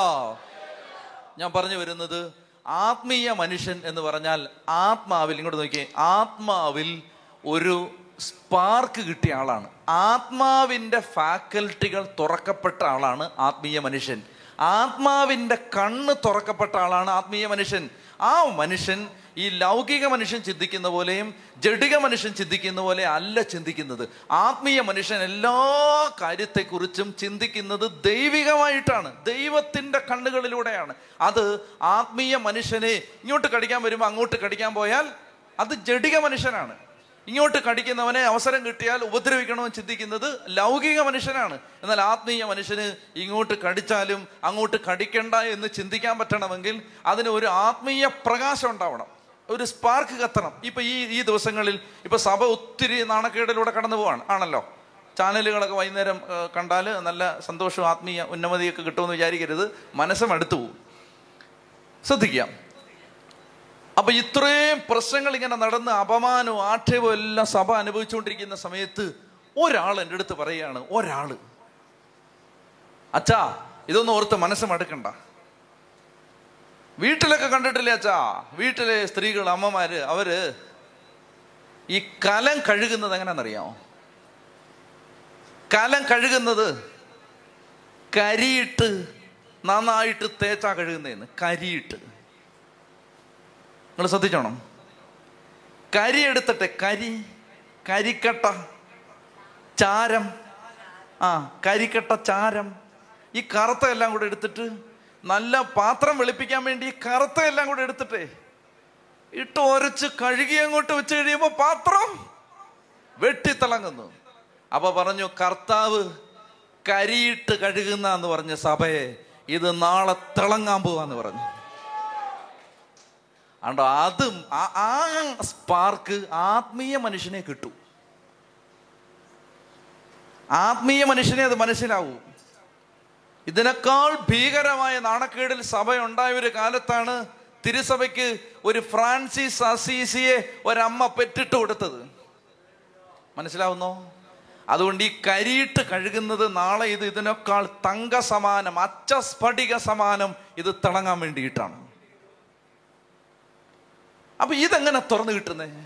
അത് കണ്ടോ, അത് ആത്മാവിൻ്റെ ഒരു കണ്ണ് തുറന്ന ആൾക്ക് ജീവിതത്തെ മുഴുവൻ ദൈവികമായിട്ട് കാണാൻ പറ്റും. ആത്മീയ മനുഷ്യൻ ഇവിടെ കിട്ടുന്നുണ്ടോ? സ്പിരിച്വൽ മാൻ. പൗലോസ് എന്നിട്ട് കൊരിന്തോസുകാരോട് പറയുകയാണ്, നിങ്ങളോട് ഞാൻ, നിങ്ങൾ പിള്ളേരായതുകൊണ്ട് ഞാൻ പാല് മാത്രമേ തരുന്നുള്ളൂ, നിങ്ങളോട് ഞാൻ ആത്മീയ മനുഷ്യരോട് എന്ന പോലെ ഇതുവരെയും സംസാരിച്ചിട്ടില്ല, കാരണം നിങ്ങൾക്കത് മനസ്സിലാവില്ല. അപ്പൊ ഈ ആത്മീയ മനുഷ്യനെ ദൈവത്തെ സ്നേഹിക്കാൻ പറ്റൂ, അല്ലാത്തവരെല്ലാം ദൈവത്തെ ഉപയോഗിക്കത്തേ ഉള്ളൂ. പിടികിട്ടുന്നുണ്ടോ? ഇതൊക്കെ ജഡിക മനുഷ്യനും ലൗകിക മനുഷ്യനും ദൈവത്തെ ഉപയോഗിക്കും. എന്താണ്? ധ്യാനത്തിന് പോയാൽ എന്നാ കിട്ടും, ബൈബിള് വായിച്ചാൽ എന്നാ കിട്ടും, മെഴുകുതിരി കത്തിച്ചാൽ എന്നാ കിട്ടും, 500 കൊടുത്താൽ എന്നാ കിട്ടും. ആത്മീയ മനുഷ്യനുണ്ടല്ലോ, ആത്മീയ മനുഷ്യന് കിട്ടുന്നൊന്നും വിഷയമല്ല. ആത്മീയ മനുഷ്യന് യോ ധ്യാനത്തിന് പോയില്ലെങ്കിൽ ഈശോയ്ക്ക് സങ്കടമായാലോ. ശരി, എനിക്ക് ഒരു മനുഷ്യൻ എൻ്റെ അടുത്ത് നിന്ന് കരഞ്ഞോണ്ട് പറഞ്ഞൊരു കാര്യമാണ്, കല്യാണമൊക്കെ ആലോചിച്ച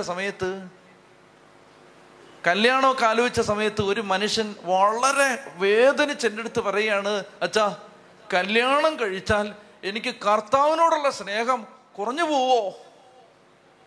കേൾക്കുമ്പോൾ ഇവന് വട്ടാൻ തോന്നത്തില്ലേ? പക്ഷേ അത് സ്നേഹത്തിൽ നിന്ന് വരുന്നൊരു ചോദ്യമാണിത്, സ്നേഹത്തിൽ നിന്ന് വരുന്ന ചോദ്യമാണിത്. അത് ഈ ആത്മാവ് പ്രകാശിപ്പിക്കപ്പെട്ടെടുത്ത് അങ്ങനൊരു ചോദ്യം ചോദിക്കാൻ പറ്റൂ? മനസ്സിലാവുന്നില്ലേ?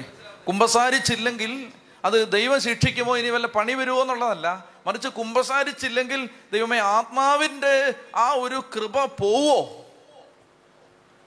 കർത്താവിനെ സങ്കടപ്പെടുത്തുവോ? ഇങ്ങനെയൊക്കെയാണ് വിശുദ്ധർ ചിന്തിച്ചത്. അവർ ബുദ്ധി കൊണ്ടല്ല ചിന്തിച്ചത്, അവർ ആത്മാവ് കൊണ്ടാണ്. അതാണ് ഹൃദയം കൊണ്ട്. സിറമലവസമാര് പ്രാർത്ഥനയില്ലേ, ഹൃദയം കൊണ്ട് നിങ്ങൾ പ്രാർത്ഥിക്കുവിൻ, ഹൃദയം കൊണ്ട് നിങ്ങൾ പ്രാർത്ഥിക്കുവിൻ, സമാധാനം നിങ്ങളോടുകൂടെ എന്ന് പറഞ്ഞാൽ ഈ ആത്മാവിൻ്റെ കണ്ണ് തുറക്കപ്പെട്ടാലേ ഓരോ കാര്യത്തിൻ്റെ അർത്ഥം മനസ്സിലാവും. ആത്മാവിൻ്റെ കണ്ണ്. ഫ്രാൻസിസ് അസീസി ഈ അടുത്തിടയ്ക്ക് ഞാൻ അറിഞ്ഞത് ഇരിക്കില്ലായിരുന്നു, മുഴുവൻ സമയം നിൽക്കുകയാണ്. ഫ്രാൻസിസ് അസീസി ഇരിക്കില്ലായിരുന്നു, മുഴുവൻ സമയം നിൽക്കുകയാണ്. അപ്പൊ ഇരിക്കാൻ പറയുമ്പോൾ പറയും ഇല്ലില്ല ഇരിക്കുന്നില്ല, നിൽക്കുകയാണ്. രാത്രി കിടക്കുമ്പോഴേ ഉള്ളൂ, അല്ലാത്ത സമയത്ത് ഫുള്ള് നിപ്പാണ്, എല്ലാം നിന്നുകൊണ്ട് ചെയ്യുകയാണ്. ഇരിക്കാത്തതിന്റെ കാരണം ചോദിക്കാൻ പറയാണ്, കർത്താവ് കുരിശേ കിടക്കുകയല്ലേ, അപ്പൊ ഇരിക്കാൻ പറ്റുമോ? അപ്പൊ തലയ്ക്ക് സൂവില്ലെന്ന് വിചാരിക്കൂ ലൗകിക മനുഷ്യൻ കേട്ടാൽ, അവന് വെളിവില്ലെന്ന് വിചാരിക്കൂ. ജഡിക മനുഷ്യന് ഇത് മനസ്സിലാവത്തുമില്ല. കർത്താവ് കുരിശേ കിടക്കുകയാണ്, അതുകൊണ്ട് ഇരിക്കാൻ പറ്റുമോന്നാ ചോദിക്കുന്നത്. അത് ഈ ആത്മാവും തമ്മിൽ കണക്റ്റഡ് ആയവന്റെ തലയിലെ അങ്ങൊരു സാധനം വരൂ. മതത്തെ കച്ചവടമായിട്ട് കണ്ടൊരാളുടെ തലയിൽ ഇത് വരില്ല. ആത്മീയതയെ ഉപഭോഗ വസ്തുവായിട്ട് കണ്ടൊരാളുടെ തലയിൽ ഇങ്ങനൊരു ചോദ്യം വരില്ല. അപ്പോ ദൈവത്തിൻ്റെ സ്നേഹം, അതേ നമ്മൾ ഇതെല്ലാം പറയുന്നത്, ദൈവത്തിൻ്റെ സ്നേഹം അനുഭവിക്കണമെങ്കിൽ ആത്മാവ് പ്രകാശിക്കണം. അതിനെന്നാ ചെയ്യേണ്ടതെന്നറിയാം? ഒറ്റ കാര്യം ചെയ്താൽ മതി, കർത്താവെ നിന്നെ സ്നേഹിക്കാനുള്ള കൃപ തരണേന്ന് പ്രാർത്ഥിച്ചു നോക്കൂ, സ്നേഹം വരാൻ തുടങ്ങും. കർത്താവെ നിന്നെ സ്നേഹിക്കാൻ എന്നെ പഠിപ്പിക്കണേന്ന് പ്രാർത്ഥിച്ചു നോക്ക്. ആരാധിക്കുന്നതൊക്കെ പിന്നെ ആരാധിക്കാം, ഇപ്പൊ ഒന്ന് പ്രാർത്ഥിക്കുക, കർത്താവെ എനിക്ക് നിന്നെ സ്നേഹിക്കാൻ ഒരു കൃപ. അപ്പോൾ ഉണ്ടല്ലോ നമ്മുടെ കാഴ്ചപ്പാടുകളിൽ കുറെ അധികം മാറ്റം വരാൻ തുടങ്ങും. ദൈവത്തെ സ്നേഹിക്കുക, ദൈവത്തെ പ്രസാദിപ്പിക്കുക. കർത്താവിന് ഇത് സന്തോഷമാവുമോ, ഈ ചെയ്യുന്നത് കർത്താവിന് ഇഷ്ടപ്പെടുമോ? എല്ലാ കാര്യത്തിലും ദൈവഹിതം പരിശോധിക്കാൻ വിശുദ്ധരെ ശ്രദ്ധിച്ചിരുന്നതിൻ്റെ കാരണം അതാണ്. കർത്താവിന് ഇത് ഇഷ്ടമാണോ, കർത്താവ് ഇത് ആഗ്രഹിക്കുന്നുണ്ടോ, ദൈവം അത് നടത്തട്ടെ, കർത്താവ് ആഗ്രഹിക്കുന്നത് നടക്കട്ടെ, ഇങ്ങനെയൊക്കെ അവർ ചിന്തിച്ച്. അതുകൊണ്ടാണ് കർത്താവിനെ എങ്ങനെ പ്രസാദിപ്പിക്കണം എന്നാഗ്രഹിച്ച് അങ്ങനെയുള്ള വ്യക്തികൾ കർത്താവിനെ എങ്ങനെ പ്രസാദിപ്പിക്കാമെന്ന് നോക്കിക്കൊണ്ടിരിക്കുകയാണ്. ഉച്ചത്തിൽ പറഞ്ഞേ ഹല്ലേലൂയ. എഴുന്നേറ്റേ. ദൈവസ്നേഹം വേണോ? കർത്താവിനെ സ്നേഹിക്കണോ? അപ്പോൾ ഇവിടെ പറയുകയാണ്, ഇസ്രായേലെ കേൾക്കുക, നീ നിന്റെ ദൈവമായ കർത്താവിനെ പൂർണ്ണ ഹൃദയത്തോടും പൂർണ്ണാത്മാവോടും പൂർണ്ണ ശക്തിയോടും കൂടെ ആരാധിക്കണമെന്നാണ് ഇവിടെ. സ്നേഹിക്കണം. അപ്പോ അങ്ങനെ സ്നേഹിച്ചാലുണ്ടല്ലോ, അങ്ങനെ ഒരു വ്യക്തി കർത്താവിനെ സ്നേഹിച്ചാൽ ആ വ്യക്തി എന്തും അനുസരിക്കും, എന്തിനും വിധേയപ്പെടും, ദൈവഹിതത്തിന് പൂർണ്ണമായും കീഴടങ്ങും. കാരണം കർത്താവിനെ പ്രസാദിപ്പിക്കുക. ഇങ്ങനെയുണ്ട് കൊരിന്തോസ് ലേഖനത്തിൽ ഇങ്ങനൊരു വചനമുണ്ട്, യേശുക്രിസ്തുവിലുള്ള നിങ്ങളുടെ ജീവിതത്തിൻ്റെ ഉറവിടം ദൈവമാണ്. യേശുക്രിസ്തുവിലുള്ള നിങ്ങളുടെ ജീവിതത്തിൻ്റെ ഉറവിടം ദൈവമെന്ന് പറഞ്ഞാൽ നമ്മുടെ ജീവിതത്തിൻ്റെ നോട്ടം കർത്താവിലാണ്, കർത്താവിലാണ്. സിസ്റ്റർ നോക്കുന്നത് മദർ സുപ്പീരിയറെ അല്ല, അച്ഛൻ നോക്കുന്നത് പിതാവിനെ അല്ല, ഭാര്യ ഭർത്താക്കന്മാർ നോക്കുന്നത് ഭാര്യയോ ഭർത്താവിനെ അല്ല, നോട്ടം കർത്താവിലാണ്. യേശുക്രിസ്തുവിലുള്ള നിങ്ങളുടെ ജീവിതത്തിൻ്റെ ഉറവിടം ദൈവമാണ്. ദൈവമാണ് ഇതിൻ്റെ ആധാരം, ദൈവമാണ് എല്ലാറ്റിനും. നമ്മുടെ നോട്ടത്തിൻ്റെ കാരണം അല്ലെങ്കിൽ നമ്മൾ നോക്കേണ്ടത് ദൈവത്തിലാണ്, വേറെ ആരെ നോക്കരുത്. കാരണം അവിടുന്നാണ് നമ്മെ സ്നേഹിച്ചത്, അവിടുന്നാണ് നമ്മെ മക്കളാക്കി മാറ്റിയത്. ഞാനിതെത്ര പറഞ്ഞാലും എൻ്റെ പ്രിയപ്പെട്ടവർ, ദൈവസ്നേഹം നിങ്ങളിൽ വരില്ല, എത്ര പറഞ്ഞാലും വരില്ല. എന്നാൽ ദൈവസ്നേഹം കിട്ടാൻ നിങ്ങൾ ജീവിതത്തിൽ ഒരിക്കലെങ്കിലും പ്രാർത്ഥിച്ചിട്ടുണ്ടെങ്കിൽ 100 അല്ല 101 തവണ ഞാൻ നിങ്ങളോട് പറയുന്നു, കർത്താവിനെ സ്നേഹിക്കാനുള്ള ഒരു മനസ്സ് നിങ്ങൾക്ക് കിട്ടും. അപ്പം നമ്മളുടെ മൊത്തത്തിൽ കാഴ്ചപ്പാടുകൾ മാറാൻ തുടങ്ങും, എല്ലാ കാര്യത്തെക്കുറിച്ചുള്ള നമ്മുടെ ജഡ്ജ്മെൻ്റ് മാറാൻ തുടങ്ങും. കർത്താവിനെ സ്നേഹിക്കണം. അപ്പോൾ നിങ്ങൾക്ക് പെട്ടെന്ന് സഭയെ എന്തെങ്കിലും ആരെങ്കിലും പറഞ്ഞാൽ വേഗം നിങ്ങൾക്ക് നോവും. അന്നേരം നിങ്ങൾ ഡിനോമിനേഷൻ വ്യത്യാസമൊന്നും നോക്കില്ല. അപ്പോൾ ഇവിടുത്തെ ഇന്ത്യയിലെ സഭയും ആഫ്രിക്കയിലെ സഭയും ചിന്തിക്കില്ല, നോവും. ഒരു കാര്യം കർത്താവിന് വേണ്ടി ആരെങ്കിലും ചെയ്താൽ അപ്പം തന്നെ നിങ്ങൾക്ക് സന്തോഷമാവും. നിങ്ങൾ അറിഞ്ഞോ കാനഡയിൽ എന്നാ നടന്നേന്ന്? കാനഡയിൽ സാത്താൻ സേവ നടക്കുന്ന സമയത്ത് ഞാൻ കഴിഞ്ഞ ആഴ്ച പറഞ്ഞിരുന്നു, 4 അച്ഛന്മാർ, സിസ്റ്റേഴ്സ്, പിന്നെ 100 കണക്കിന് വിശ്വാസികൾ ഒട്ടാവയിലെ സാത്താൻ സേവ നടന്ന ഹോട്ടലിന് മുമ്പിൽ ഒരുമിച്ച് കൂടി. ആ കൂട്ടത്തിൽ കുറച്ച് മലയാളികളുണ്ടായിരുന്നു. ആ മലയാളികൾ അതിനുശേഷം അവർ പങ്കുവച്ച ഓഡിയോ മെസ്സേജ് എനിക്ക് എൻ്റെ ഒരു സുഹൃത്ത് അയച്ചു തന്നു. അത് പ്രചരിച്ചിട്ടുണ്ടെന്ന് തോന്നുന്നു. എന്താ സംഭവിച്ചെന്നറിയാമോ? അച്ഛന്മാരെല്ലാം ഒരു 3-4 മണിക്കൂർ കഴിഞ്ഞപ്പോൾ അച്ഛന്മാരെല്ലാം പോയി, കനേഡിയൻസായ വിശ്വാസികളെല്ലാവരും പോയി. 7 മലയാളികൾ മാത്രം ഒട്ടാവയിലെ ഹോട്ടലിന് മുമ്പിൽ അവശേഷിച്ചു. ഞാൻ കഴിഞ്ഞ ആഴ്ച പറഞ്ഞു, നിങ്ങൾ ഓർക്കുന്നുണ്ടോ? മലയാളിയെ ദൈവം അവിടെ എത്തിച്ച എന്തിനാണ്? 7 മലയാളി അവരവിടെ എത്തിയിരുന്നു. എന്നിട്ട് വളരെ ആക്രമണ ഉത്സുക സ്വഭാവത്തോടെ നിന്ന ഒരു മനുഷ്യൻ, ഇതിന് കാവൽ നിൽക്കുന്ന ആജാന ബാഹുവായ ഒരു മനുഷ്യൻ, തല്ലാനും ഭീഷണിപ്പെടുത്താനും ഒക്കെ വന്നിട്ടും അചഞ്ചലരായി മുട്ടുമേൽ നിന്ന് അവർ പറഞ്ഞത് എങ്ങനെയാണ്? ധ്യാനകേന്ദ്രത്തിൽ പോലും ഞങ്ങൾ ഇത്രയും ഉച്ചത്തിൽ സ്തുതിച്ചിട്ടില്ല, ഞങ്ങൾ 7 പേര് ഒരുമിച്ച് ഞങ്ങളുടെ കർത്താവിനെ സ്തുതിച്ചുകൊണ്ടേയിരുന്നു. എന്നിട്ട് ഈ മനുഷ്യൻ വരുമ്പോൾ അവർ കയ്യിൽ കരുതിയിരുന്ന ഹോളി വാട്ടർ എടുത്ത് അവരുടെ മേലും അയാളുടെ മേലും തളിച്ചു. അതിൽ ഒരാളുടെ ഓഡിയോ മെസ്സേജ് ഞാൻ കേട്ടാണ്. ആ ചെറുപ്പക്കാരൻ പറയുകയാണ്, ഒരു സഹോദരി പറയുകയാണ്, തീപ്പൊള്ളലേറ്റതുപോലെ ആ മനുഷ്യൻ വെപ്രാളം പിടിച്ച് ഓടി നടക്കുന്നത് ഞങ്ങൾ കണ്ടു. അവസാനത്തെ സാത്താൻ സേവക്കാരനും പുറത്തു പോകുന്നത് വരെ ഇവർ മുട്ടുമേൽ നിന്ന് 7 പേര് കാനഡയിലെ ഒട്ടാവയിൽ. നിങ്ങൾ വിചാരിക്കുന്നുണ്ട് ആ സാത്താൻ സേവ കൊണ്ട് സീറോ റിസൾട്ട്, ഒരു റിസൾട്ടും ഉണ്ടായില്ല. പകരം കാനഡയ്ക്ക് വേണ്ടി അനേകായിരങ്ങൾ പ്രാർത്ഥിക്കാൻ ദൈവം അവസരം ഉണ്ടാക്കി. ചത്തി പറഞ്ഞേ ഹല്ലേലൂയാ. അപ്പൊ ഇത് കേൾക്കുമ്പോൾ നമുക്ക് തുള്ളിച്ചാടാൻ തോന്നുകയാണ്. അങ്ങനെ നമുക്കത് കേൾക്കുമ്പോൾ നമുക്ക് സന്തോഷം. കാരണം എന്താണ്? അത് സഭ ഉണ്ടോ, സഭയിലെ 7 മക്കള് അങ്ങനെ ചെയ്തു എന്നറിയുമ്പോൾ നമുക്ക് ഉത്സാഹം തോന്നുകയാണ്, തീഷ്ണം തോന്നുകയാണ്, ദാഹം തോന്നുകയാണ്, അവരോട് സ്നേഹം തോന്നുകയാണ്, സഭയോട് സ്നേഹം തോന്നുകയാണ്. അത് കർത്താവിനോടുള്ള സ്നേഹമാണത്. കർത്താവിനോട് സ്നേഹമില്ലാത്തവൻ സൈബർ ചുവരുകളിലിരുന്ന് സഭയെ ദൂഷിക്കും. കർത്താവിനോട് സ്നേഹമില്ലാത്തവൻ സഭയെ വിമർശിക്കുന്നവരുടെ കൂടെ കൂടി സഭയെ വിമർശിക്കും. കർത്താവിനോട് സ്നേഹം. കാരണം എന്താ? നമ്മൾ കുറ്റം പറഞ്ഞിട്ട് കാര്യമില്ല. ജഡിക മനുഷ്യര്, ലൗകിക മനുഷ്യർ, അവർക്ക് അങ്ങനെ പറ്റൂ. എന്നാൽ ജീവിതത്തിൽ ഒരിക്കലെങ്കിലും നിങ്ങളുടെ ആത്മാവിൻ്റെ ഫാക്കൽറ്റികൾ തുറക്കപ്പെട്ടാൽ, ആത്മാവിൻ്റെ കണ്ണ് തുറക്കപ്പെട്ടാൽ, പിന്നെ കർത്താവിനോട് താങ്ങാൻ പറ്റാത്തൊരു സ്നേഹം വരും.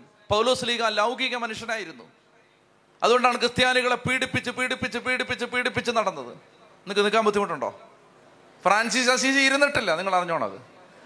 അപ്പോൾ അതുകൊണ്ട് നിന്നോളൂ, കർത്താവ് കുറിച്ചേ കിടക്കാണ്.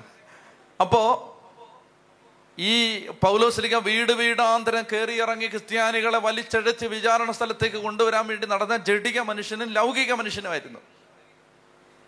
എന്നാൽ ഒരിക്കൽ തമാസ്കസിന്റെ പടിവാതിക്കൽ വെച്ച് ഒരു മിന്നലൊളി അദ്ദേഹത്തിന്റെ മേൽ പതിച്ചു. അതുകൊണ്ട് ഒരു പ്രകാശം, ഒരു ആലക്തിക ആഘാതം, ഒരു ഇലക്ട്രിക് ഷോക്ക് പെട്ടെന്നൊരൊറ്റയടി താഴെ വീണു.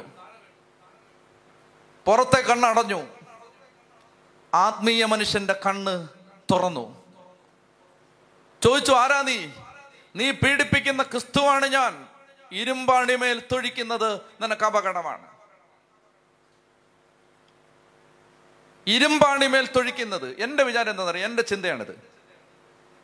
ആ ഇരുമ്പാണി എവിടുത്തെ ഇരുമ്പാണിയാണ്? ആ ഇരുമ്പാണി കഥകാലടിച്ചു വെച്ച ആണിയല്ല, നിലത്ത് കിടന്ന ആണിയല്ല, ആ ഇരുമ്പാണി യേശുവിൻ്റെ കാലിൽ തറഞ്ഞ ഇരുമ്പാണിയാണ്. ഈശോ പറയാണ്, പൗലോസെ, നീ ഇപ്പൊ തൊഴിച്ചോണ്ടിരിക്കുന്നത് കുരിശിൽ തൂങ്ങിക്കിടക്കുമ്പോൾ എൻ്റെ കാലിൽ അടിച്ചു കയറ്റി ആണിയിലാണ് നീ തൊഴിച്ചോണ്ടിരിക്കുന്നത്. നിനക്കത് അപകടമാണ്. കാരണം എന്താണ്?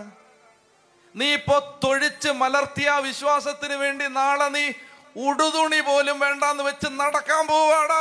അപകടമാണ് നിനക്കത്.